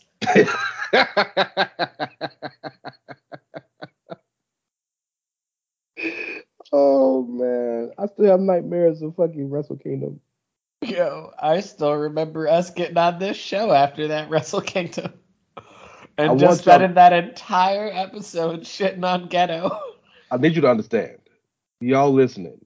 If Hangman does not win, this- We are gonna week will be have the burn epic. it down episode. Oh my god, it's going to be the most epic episode. I'm serious. We may do it live. It is going to be the greatest to episode ruin- ever. How to ruin a champion in less than ten steps. Oh, okay, but yes, I I I'm gonna drink the Kool Aid or the juice, as you said, with because of Dark Order. I got Hangman Adam Page winning, and you do as well. Yes. Oh Um, boy, It's gonna be it'll be a show. I think it'll be a good show. Mostly. Um, I'm curious to see what they end up putting on the buy-in. yeah, that's a good point. There's no match. There's no card match There- shows. Yeah, there's nothing that's been announced, and the buy-in is normally when they love to throw some like surprise debut bullshit or whatnot. Um, you know, granted, there's literally no one that they could bring in at this point that would make the impact that like the Danielson Punk announcements did. Well, there's one, but he's uh, he's Bray Wyatt's making a movie right now. I was gonna say he's off filming a film. You know, so um but no, y'all all all, all we'll say in closing on full gear is if you're interested, which you should be because the buildup has been very good, um, pay for it with your actual money. Please. Sup- uh, support the shows that you say you care about. Um, and if you're a fan Housen, buy some merch from Danhausen so that he can pay off that evil doctor. I'm with it. Yes, yeah. Shout out to Danhausen. So very good, very evil. Is that how he says it? Yeah, very nice, very evil. Very, thank you. Yes, I, I'm I'm I'm still learning the ways of the Danhausen. It's okay. It's okay. Um, but anyway, y'all. In the meantime, good brother Rance, tell the people where they can find you. You can find me at Hangman Page. Better win this motherfucking match this fucking weekend. Also at Israel Cash. R Y S Mysterio C A S H S dollars. You can find me at If Hangman Don't Win, We Fucking Riot. And at Dr. S'mores. Um, you can find the show on Twitter at Outsiders Edge CS. We are part of the Chairshot Radio Network at Chairshot Media, where you Always make Hangman Page win this fucking match at the end of the show and use your head. And remember, y'all, we here at the Outsiders Edge are just some increasingly less young gentlemen doing everything that we can to try to make it out here in this world. And sometimes we're going to hit you with those hard and fast truths like releasing people during the holiday season is fucking trash. Hangman Page. And other times we're going to hit you with that word you need to hear, like you better crown Hangman Page as your next champion. Hangman Page. But no matter what, y'all, we're just out here chasing our dreams, and you've got to respect that. Because if you don't, well, just like Gedo don't respect your feelings, we sure don't give a fuck. Hangman Page. Thanks for listening. We'll catch you in the next time. Cowboy shit. Say goodbye to your credit card rewards. Greedy corporate mega stores, led by Walmart and Target, are pushing for a law in Congress to take away your hard earned cash back and travel points to line their pockets. The Durbin Marshall credit card bill would enact harmful credit card routing mandates that would end credit card rewards as we know it. If you love your credit card rewards, tell your lawmakers hands off my rewards. Tell them to oppose the Durbin Marshall credit card bill.